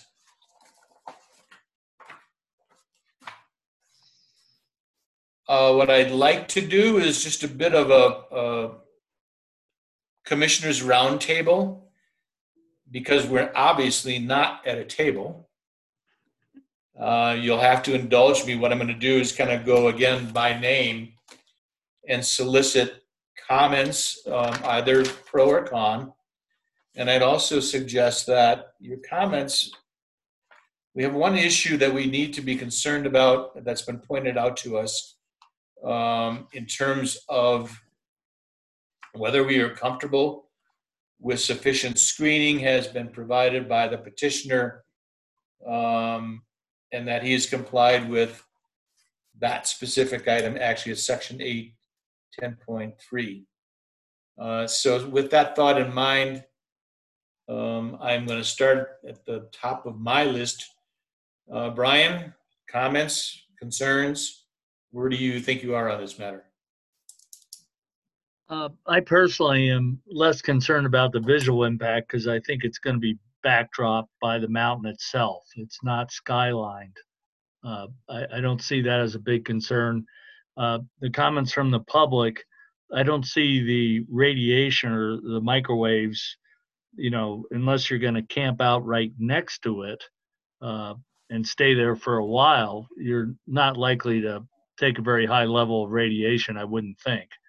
Uh, I would say the main concern of the public, and I'd like to reiterate what Andy said and uh, Greg said that uh, I I missed the petition too. So that's something we need to follow up on for future meetings. Is something that makes that really obvious that it that doesn't get us. Uh, as to the main concern, I think that Katie raised is is the recreation of the locals on the mountain and the safety concern of that. Uh, I go both ways with that. Uh, I think that it's uh, the petitioners mentioned that having lived in North Routt for a while and just having left a couple years ago, it was it was a factor in leaving that it did not have broadband up there to any great extent. That was a factor in leaving, uh, and I think it for an aging population up there. Uh, I, I think having access to uh, a better broadband will actually raise the safety level. So I'm kind of torn on on some of the issues here. It, it is uh, Hahns Peak is almost like a sacred mountain. Uh, I don't think I have to tell anyone that's lived in Routt County for a while the historic impact of that mountain. And that concludes my comments for the time being. Okay, thank you, Brian. Let me ask you, Brian, one more question. Um, as it stands with the adjustments that we have made to the conditions, are you generally um, in favor of the petition or against it? I think generally in favor. Uh, it's in a there's no ideal site for something like this, and and the high ground or higher ground works better. It broadcasts over a bigger area. Where I used to live in North Routt would have been covered by this tower, and we had very poor service. Um, and it's the only visual impacts that I can see is somebody taking out a set of binoculars from Steamboat Ranches or Captain's Cove or Steamboat Lake and looking directly at that spot. They may see it, but for the vast majority of people up there, I, I think they're going to get the benefit without the visual impact. Um, I do kind of I know Hahns Peak and Columbine have a pretty, uh, you know, good group of backcountry skiers that use that mountain a lot, and yet I think there's other parts of the mountain to ski on, and technically they're trespassing. It's private property. Thank you, Brian. Uh, Andy. Comments? Yeah, I tend to um, I tend to agree with Brian's comments. I did make a note that if you are recreating on that site, it is a mining claim that is a deeded piece of property. So he is correct. You actually are technically trespassing if you're on that site. Um, I do acknowledge the community's concerns about um, this location um, and with the need to balance um, the need for having better communication up there from a safety standpoint. Um, I know it's not an easy thing to talk about uh, putting something on this mountain, but I, you know, I agree with Brian what he said. The location of the site is kind of the mitigating factor, so I don't really feel it necessary to do further mitigation. Being below the ridge line, not in a skyline area, um, in general, these types of utilities tend to blend in with their surroundings and we get used to them. Um, with respect to general condition number, I'll start with number five. No junk, trash, or inoperative vehicles shall be stored on the property. I might, I might suggest that after vehicles, we insert or equipment shall be stored on the property. Um, just a suggestion, it doesn't make or break my, my decision on this. Um, with regard to general condition number eight, An- Andy, could you back up just a minute? Yep. No junk, trash, or inoperative vehicles, or what? and equipment, and or equipment, you know, it says Okay. vehicles, but it doesn't talk about equipment, and I had already made, I had originally made this note without getting to number 17, you know, and then I looked at 17 and I was like, okay, this is the the condition that we've been talking about for a long time, um, spurned by some mistakes maybe that we've made in the past, and 17 possibly covers this. I don't know if we were being duplicative by adding equipment there. Good word. Sorry if I didn't say it correctly. Uh, you're close enough. Close enough. So it, again, Yeah, it's I not, don't- not make or break for me, but it's just a note I had made. Okay. Thank you. Uh, general condition number eight, I agree with what Billy was saying. I don't think, I think that by deleting it, it could be added later with no stipulations to prevent opaque and downcast, you know, lighting. And so leaving it in, I don't see the harm in it myself personally, because nowhere does it say no lighting shall be approved unless that's something we're going to talk about.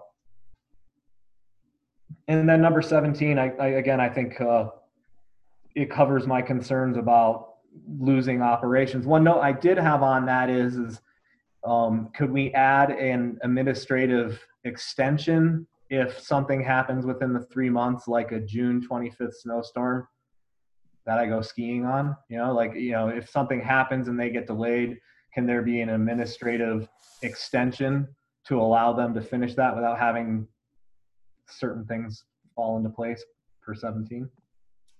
Christy, you're muted.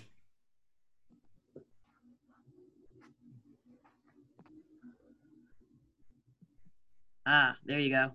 There you go. Um, yeah, we can be flexible and add in an administrative, or you can just add on more time um, than three months. You could do both. It's more or less boots and suspenders, so I just I want it to be easy that if they run into a hiccup, they don't need to come and back to us to to, to do amend it, you know. And if that's not a concern, everyone can just say that's not a concern. um, we can add a sentence here that administrative approvals up to Six uh, months. six months can be approved by the planning Figure director. We can figure that out in the condition. Mhm. Okay? why I'm suggesting it now, you know, for consideration, so that when we get the reading, it's in there or not. And and I don't disagree with you, but let's, when we make the motion, we can do what we want with it. Okay. Well, other than it's worthwhile getting some of this, I, I, I actually would like to come back because I think this is going to surface again. Go back to eight. If we just leave eight in place Steve, I've, I've and, got it. and substitute, I've got it. If you want me to make a Okay. motion, I'm happy to. oh, you do? Well, Okay, fine, never mind. Never mind, I'm, I'm glad you got it. Okay, Andy, did you have anything else? No, thank you. That's enough for me.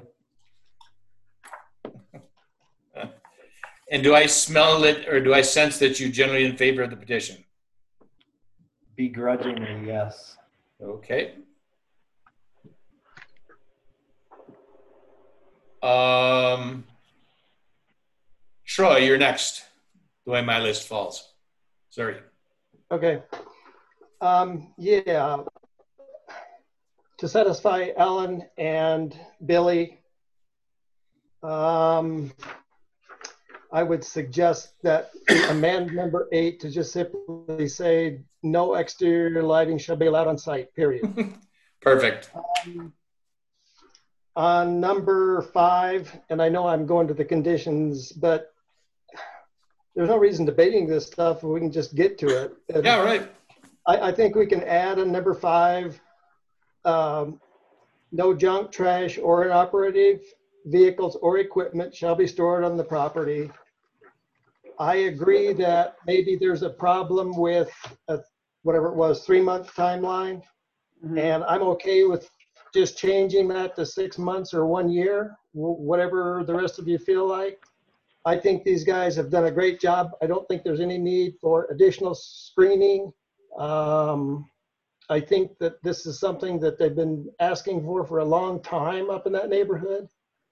Um, I don't really believe that it's all as holy a mountain as y'all think it has been because ever since Bill Bose took a dozer to it and carved the hell out of it, it's no longer this idyllic mountain. It's crisscrossed with roads, it's crisscrossed with private property. And I don't think that this use should be held to any sort of a standard than what somebody could go up there and build a single family house for. So, or a cabin, whatever they want. And I think all this is, I mean, I want to be sensitive to it, but I think the petitioner has demonstrated a sensitivity to it. I think they've designed it. If we're covered with the million dollar liability thing regarding avalanche chutes, I think that's all we can do. And that's my comments. I'm in favor of it. And I think that they've, they've worked real hard to get it done and, and there's no reason to sit here and not see the forest for the trees. Thank you.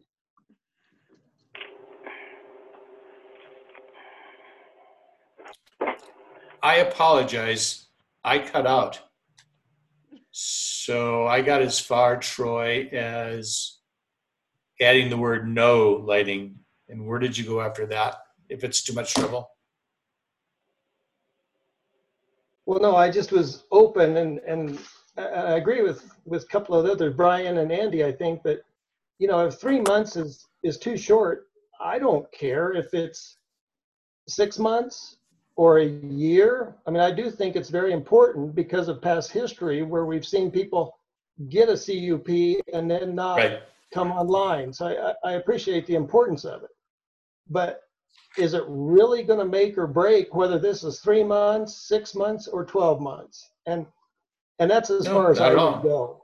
I, I think Okay. 12 months would be more than adequate based upon what I've heard. So, you know, whatever planning commission is happy with. I, I, but I, I agree with Andy. I don't want to sit here and have to come back and make the petitioner come back and get an administrative amendment, administrative, write a condition that says, oh my God, you know, you can get administrative approval. Let's just take care of it. And if that means six months, it's six months. If we take care of it and it means a year, that's fine. After a year, though, or after six months, it's done. I mean, eh, there is no permit. So I'm, I'm fine with the, the deadline. but I don't want to sit here and have anxiety whether it's three months, six months, or 12. Uh, Christie's already substituted the word one year, and I think we're done with that. Uh, the thing that throws me a bit of a curve. You, oh, did you go back up to eight, Christy?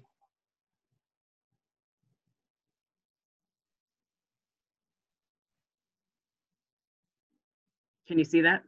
Yep, got it now. Thank you. I understand. Perfect. Troy, anything else? No, sir. Thank you. Thank you. John Merrill.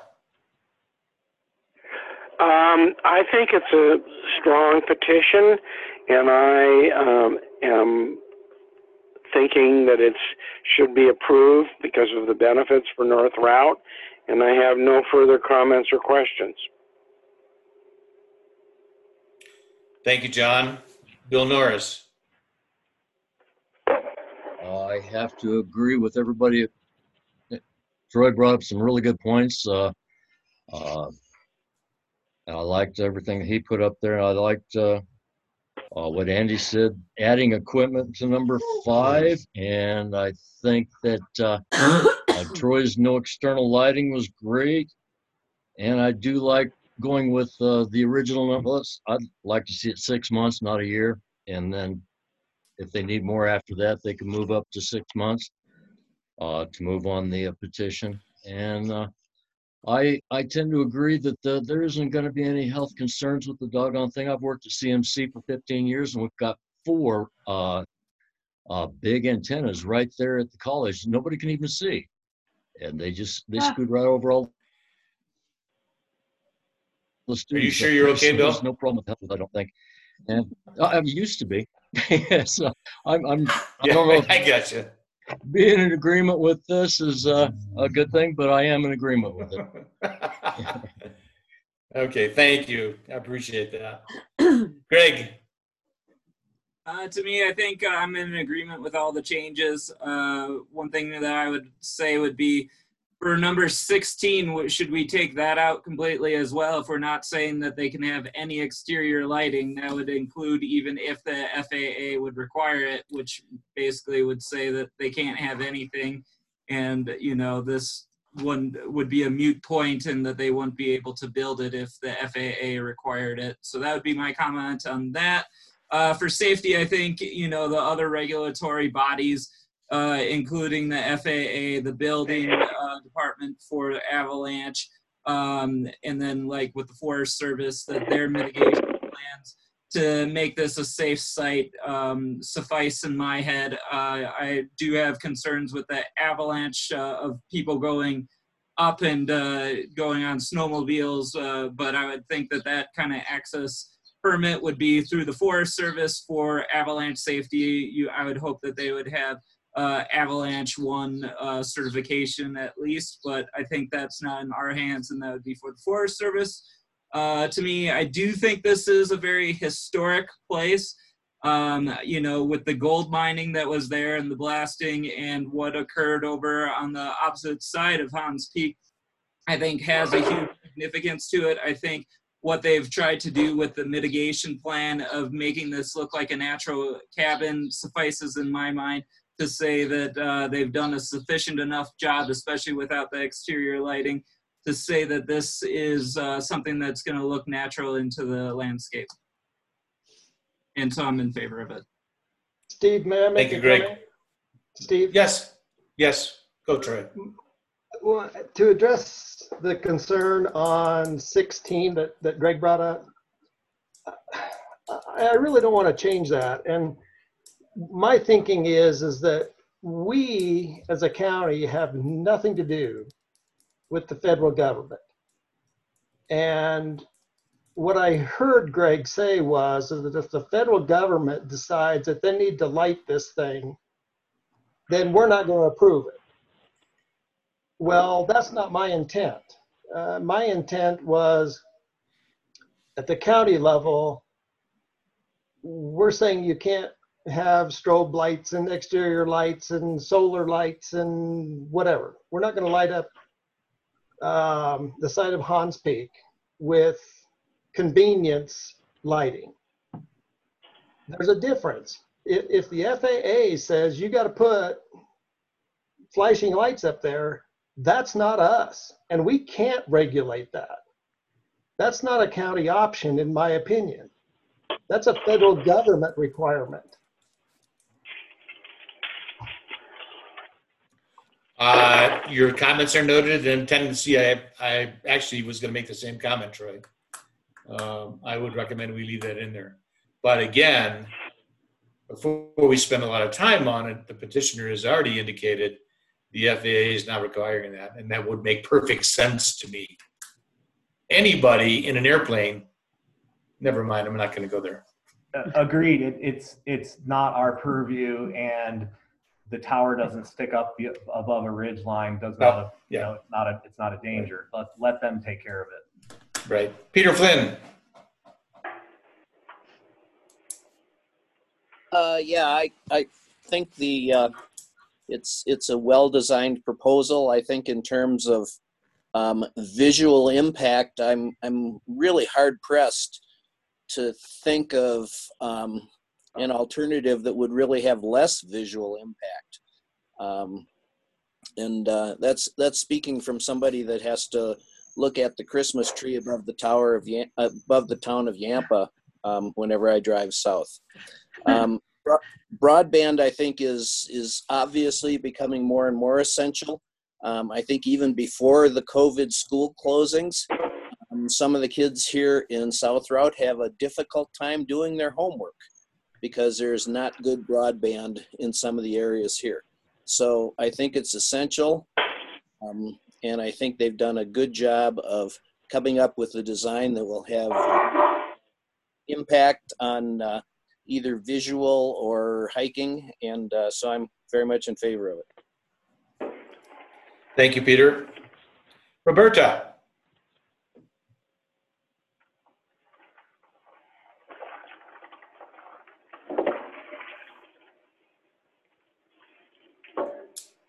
There you go. Sorry, I couldn't unmute. Um, I'm in favor of it. I think it's a public benefit. I think North Routt needs great internet service and we don't have it, so. I comment. okay. Thank you. Billy, Yes, um, I'll definitely uh, support the uh, project. Um, I think the um, applicant should be uh, complimented for the fact that they came up with a building cabin type design that house their equipment.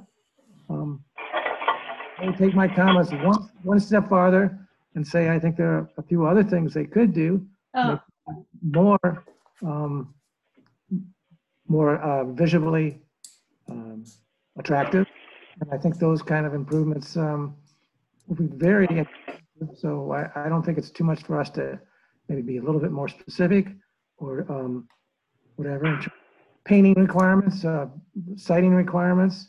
So that, that, I would add that, I would appreciate that. Um, I would also say that if we take a look at the um, uh, Milner site, that, um, you know, that's not a real good example of uh, meeting the requirements for a visual, um, uh, um, visual good looks. So I, I would definitely say that, uh, that they should be able to do better. And I think they're willing to do better if they recognize that that's what we want.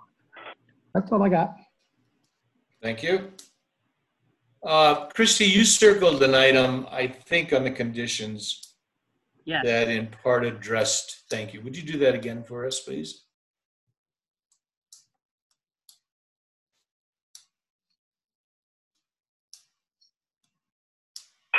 Um, yes. Number Number, six. it's number six. Number six. I can't figure out how to highlight, so uh,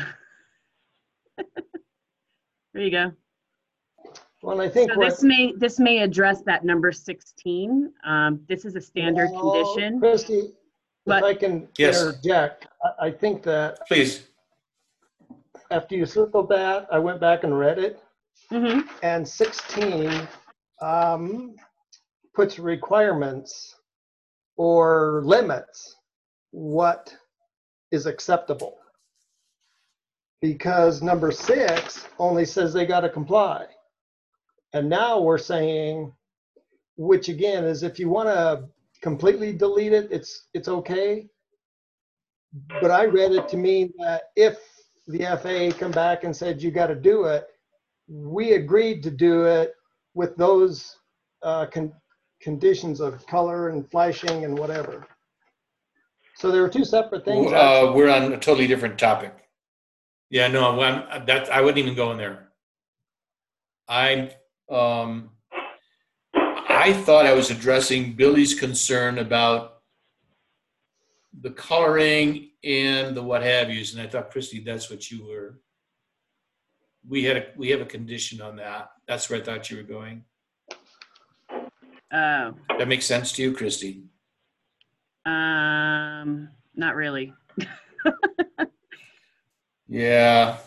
I was, I was just implying uh, that, that standard condition, um, we may not need 16 was my point, um, because of Right. the standard condition six that says that if there are federal requirements, such as they need to put lighting, they're, they're gonna have to comply with that, and that's out of our realm. So I feel that the lighting issue is covered under that number six, and we could feasibly um, delete this, or we can leave it in. I mean, I think either way, I feel we're okay, but um, I'm good with whatever you feel like doing on that one. My personal preference would be just leave it alone, Okay. i.e. let it in. And where I was going uh, was condition number 22. This was Okay. responsive, I think, to Billy. The telecommunication equipment shall be painted a color comparable with the existing character of the site and surrounding properties. Oh, that was, um, yes, I spoke about that before, that there's condition number 20 and condition number 22, which basically states the applicant will submit a as-built plan in, in conformance with what they're proposing here and what we're discussing. And I wouldn't issue the permit unless, you know, they're showing that, um, in the as-built, that the colors are compatible with the surrounding site and things of that nature. And that I thought addresses, that I think, I believe, Billy, that addresses your issues. Yeah, as long as we um, make sure it happens. Well, Billy, my only thoughts are, I I appreciate your comments, but if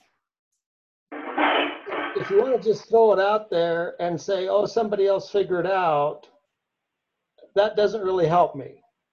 If, if you want to create a condition that, that accomplishes what it is you're trying to fulfill, I think we'd be all more than happy to read it and consider it.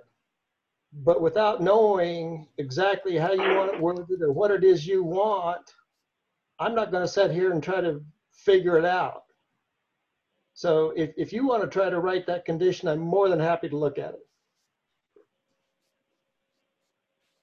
Yeah, that sounds fine to me. I mean, I, what's, what's there is not, I mean, what's there is pretty clear. I mean, if that happens, if everybody can agree that that happens, we're fine. The problem is if somebody from the county looks at their plan and says, okay, all the, um, all the dishes can be white, that's okay. Um, and that's, in their mind, that's, um, that matches the conditions, okay? Myself, I might be more picky than that, sorry. And I might say that, uh, if there's trees in front of it that are green and trees behind it that are green, that, you know, if all the dishes are green, the whole thing looks better. Um, I don't know, same thing with a tower. Um, you know, if the tower is galvanized and, you know, maybe you're only a quarter mile away, um, it's gonna jump out at you if the sun hits it wrong.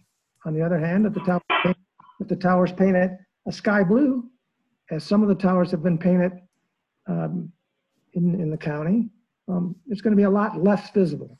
And and these kinds of little minor things that, like I say, some people might think are petty, they're very inexpensive.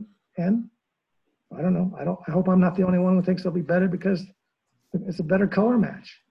You know, and, and we can see in that photo that they submitted that with a can of paint to make the whole thing look a lot better. So that's where I'm at. I, I, I think that that's, it's there. Your comment that how do we make sure what that really means? I'm not sure I have a, well, I have some ideas, but they're probably more complicated than anybody wants to consider. So I hope that's an answer. I think your Billy, I think your comments are well taken, and I, uh, Troy, I agree with your approach. I, I guess my attitude is, I have every faith in the staff of the planning department and their ability to discern what makes sense and what doesn't. And I don't know that I'm overly interested in getting into the nitty gritty. Agreed.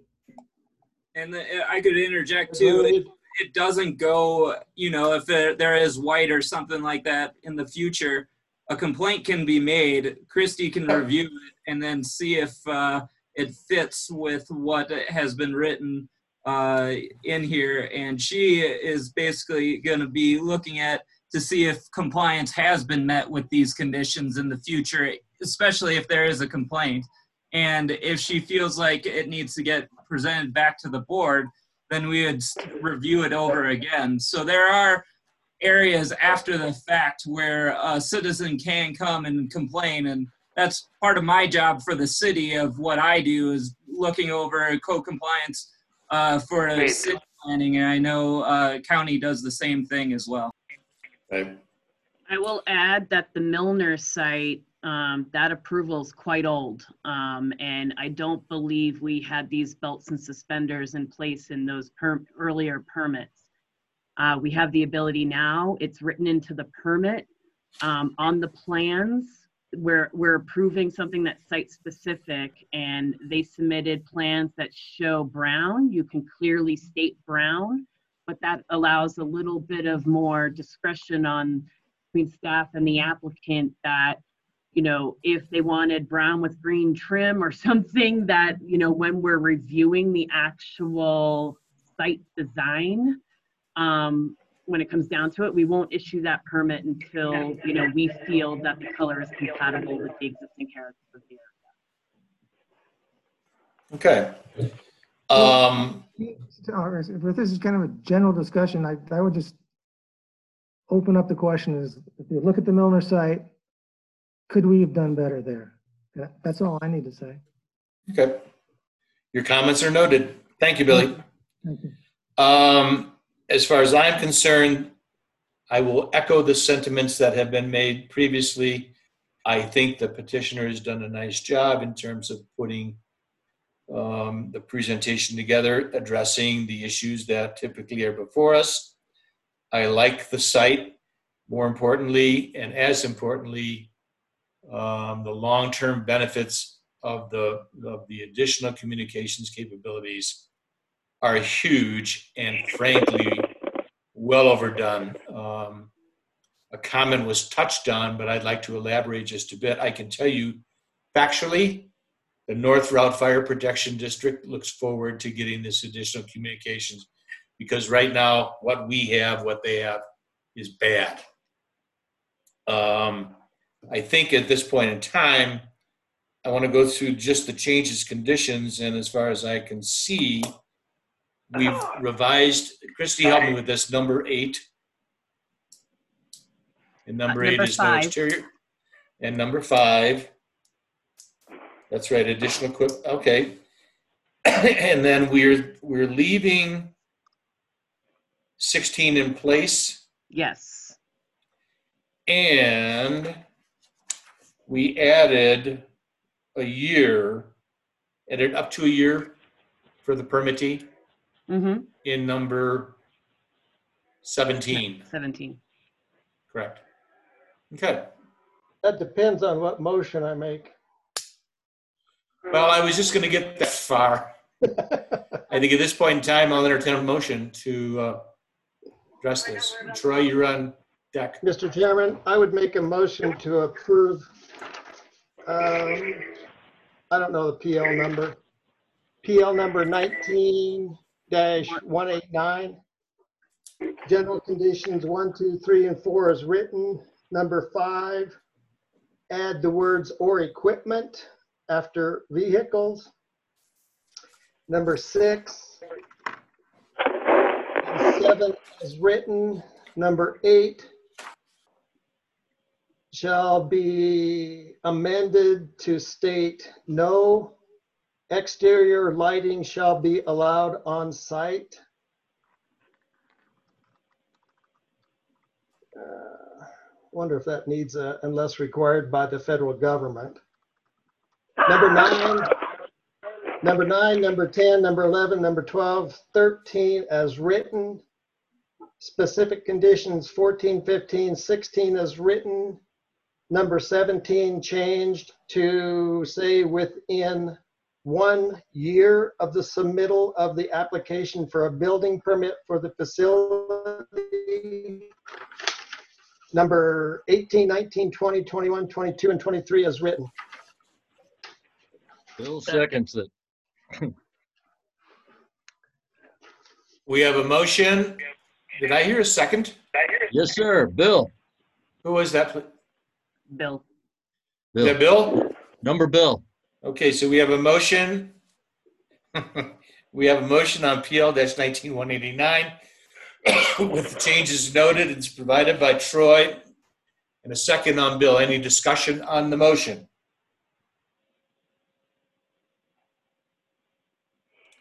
Hearing none. Uh, Sarah, would you please call the roll for the vote? Uh, sure. Okay, Steve Warnke. Oh, no, you Yes. Go last. Oh, you're yes. Okay. I am last, Uh, right? Brian. Okay. Kel- Brian Kelly, Yes. Andrew Benjamin, Yes. Troy Berkshire, Yes. John Merrill, Yes. Yes. Bill Morris, Yes. Greg Yeager, Yes. Peter Flint, Yes. Roberta Marshall, Yes. Billy Mitzelfeld.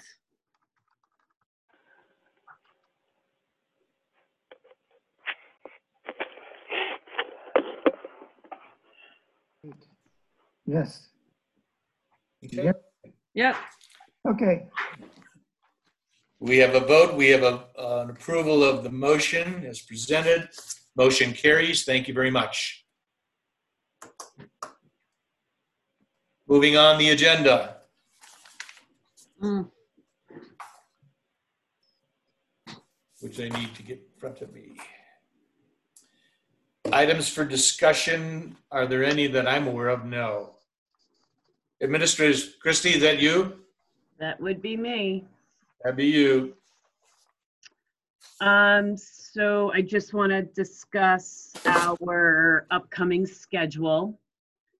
We have, um, I'm just bringing it up as I'm talking to you. Um, we have scheduled for next week. The agenda was posted today. Um, you should have all been notified if you signed up for that, but if you haven't, the agenda is now available on the website. And that is going to be a presentation. There's no decision that needs to be rendered. It's a public meeting that um, the Department of Emergency Management will be presenting the hazard mitigation plan before you all. This was an offshoot of um, the master plan, the update to the master plan, and we were discussing having um, focused meetings on um, specific subject matter. Um, they had reached out to us anyway because this is something that is a requirement that they need to present to a local planning commission. And I thought it was a good idea because it will be interesting material that we can consider as we move forward with the update to the master plan, which um, from our last meeting, actual meeting, we had discussed that the commissioners um, had decided to um, cut funding with everything going on with COVID for us to hire a um, to hire the actual support that we needed to move forward with the update to the master plan. Um, I don't believe that means that the master plan update is on hold. It just means that it's going to be slowed.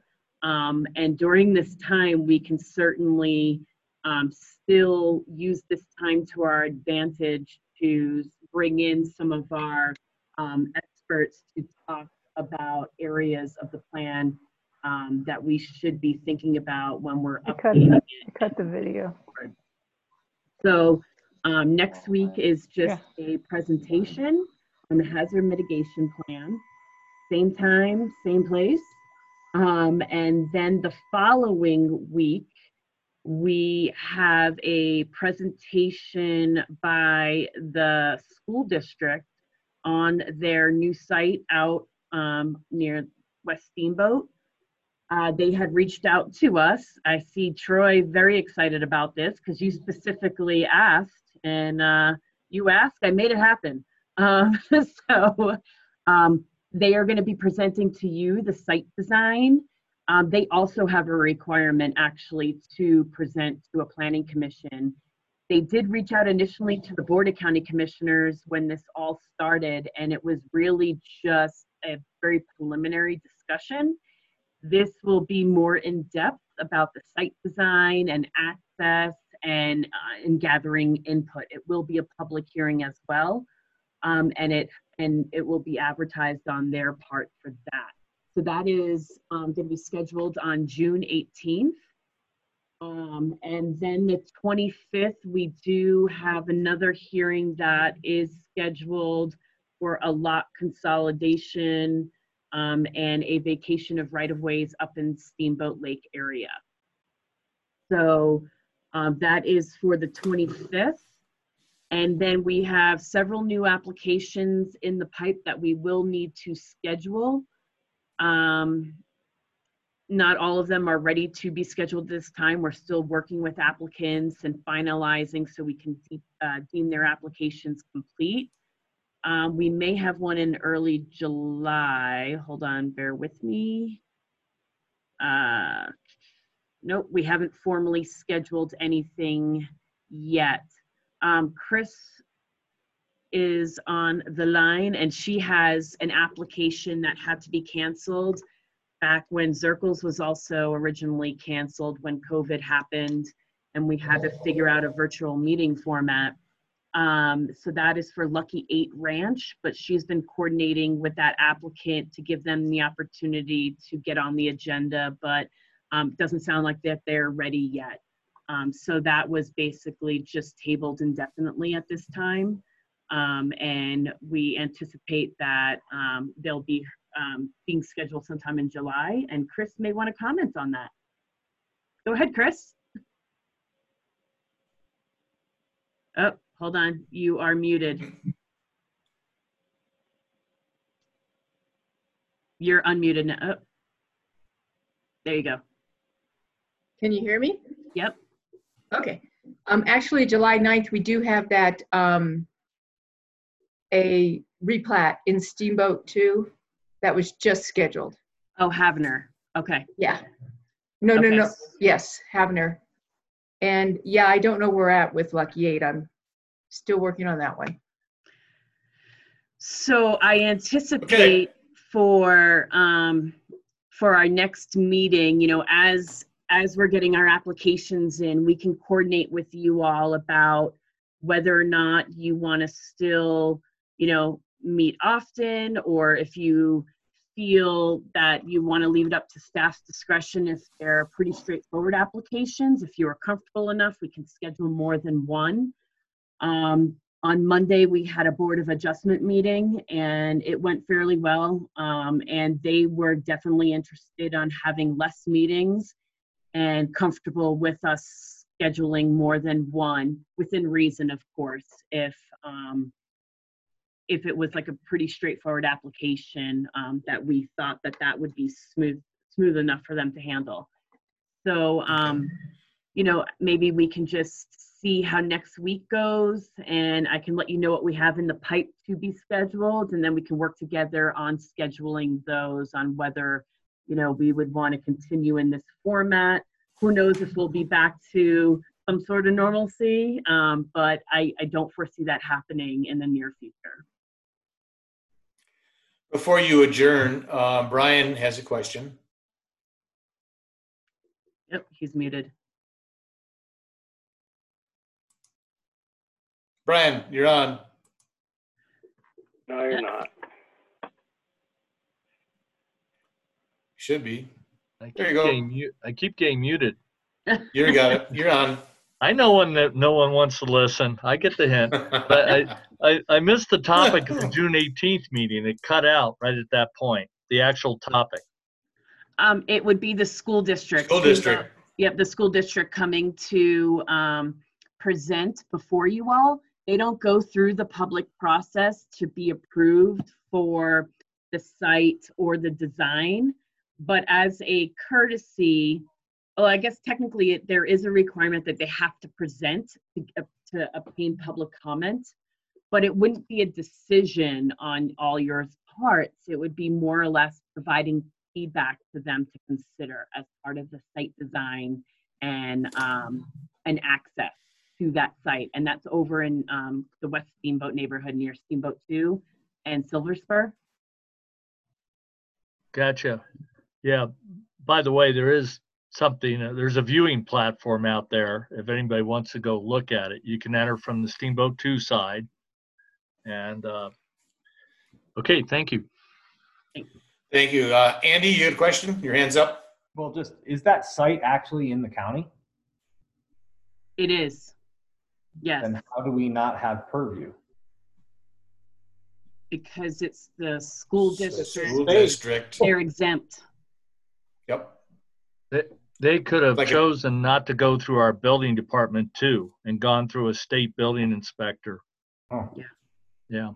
sounds ass backwards in my opinion, but whatever.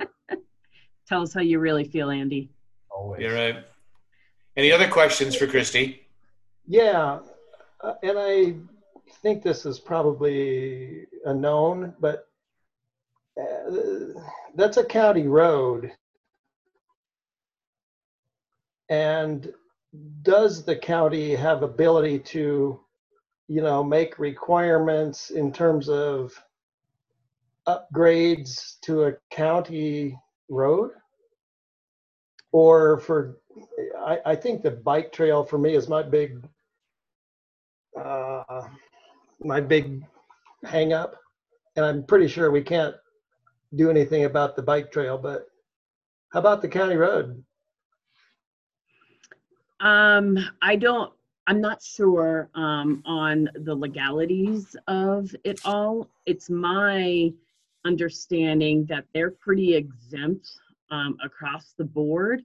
However, um, I know that they have been working with our, um, they've been working with CDOT and Road and Bridge, now Public Works, um, and working together. So I think that just like they can opt out of our building department process, they are opt, th- th- they are working with us on some of those things. Um, I and I out that we need to be careful about ex parte communications about the specifics of a project that has not been presented in front of us. it's it's not for uh, it's not a quasi judicial decision, Andy. Yeah, it's more or less just a presentation, um, Cool. and and to receive your Yes. comments. Heads up. Say heads up. Copy. Yeah, yeah. Ryan, you had another question? I guess I shouldn't say it based on, I have information on some of the stuff Troy was saying, but we'll wait till June 18th. Or you can call Tro- Troy. Very good. But I, I can answer a number of questions on this particular matter. Uh, any other questions? I would, uh, one request. Um, any comments that you think you'd like to make that are appropriate in terms of the proceedings this evening that maybe we can do better? Why don't we send them on to Christie? Um, I have one.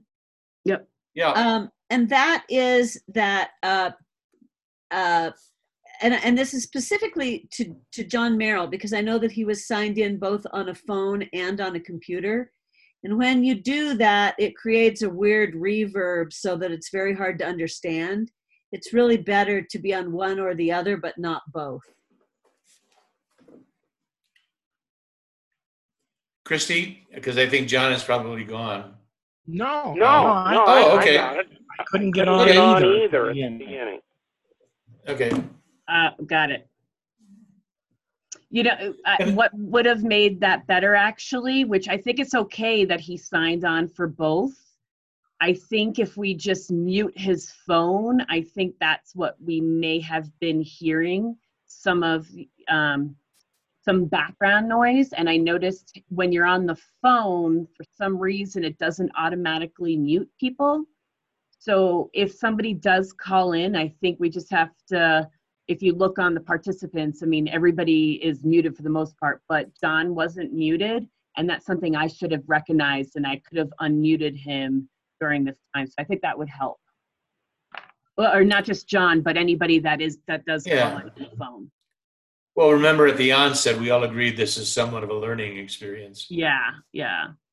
Um, So, And then I did take notes of if somebody provides, you know, comments with links, I'll make sure I note that to you all so you can try them out um, and, and make it obvious. So if you do have a problem with the link, you know, we can try to resolve that. Was, did everybody have a problem with it or I thought I didn't have any problems with it. no? Okay. I didn't have any problem with the link, but I didn't think that their uh, that the, what they presented in their link was necessarily what was being.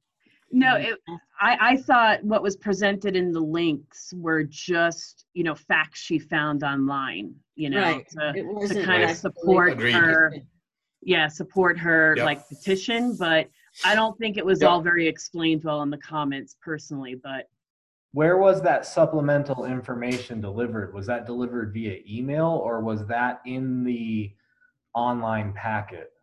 it was in the supplemental packet um, that I emailed you all about um, yesterday. You know- So, right? But, but but if you just go to the agenda, any of the agenda links, when they update that agenda, those links update. Yeah. Okay. So Yeah. if, unless you downloaded the agenda early, then the current agenda has all those links to the additional comments on the agenda. Yeah. Yeah, that's that that's probably a better way of getting circling back around to it. I just I'm not seeing the link in my email. Um No, it's just- not in the email. It's on. It's in the staff report. okay. But there was a supplemental Anything packet else? Issued to us. I- I have something related to this topic. Uh, a few of us did miss the extent of that public comment, and since we're doing this virtually, I think we just we as a group just need to go overboard to make sure we get that public comment. You know that a little bit of that slipped through the cracks, and so we just need to figure out how to do a little better. Not sure. Well, I thought we asked twice if there was anyone. I think what threw me a curve, I was expecting more public comment based on the number of public that were there. And in the end, I guess I was wrong. That's what threw me a little bit of a curve, which is, I think, why we asked twice if there was anyone else. I think that there's also people that are sitting at home and are just joining Zoom calls because they're just, it's an interesting topic and they probably don't have an opinion on the matter. And I think we're going to find be, that yeah. too. Yeah. Um, Oh, well. So, I mean, just to circle back to make sure you all have your information and that you understood my follow-up email yesterday, you know, the, we're, we're going to try our best to get everything in the staff packet to you, obviously the week before, which is what we normally do. Um, obviously, and, and this is a great example, we got comments after the fact. And of course, the applicant had the opportunity to A, reach out to the fire department or to address certain comments. And then they also wanted to update their presentation to include some of that information.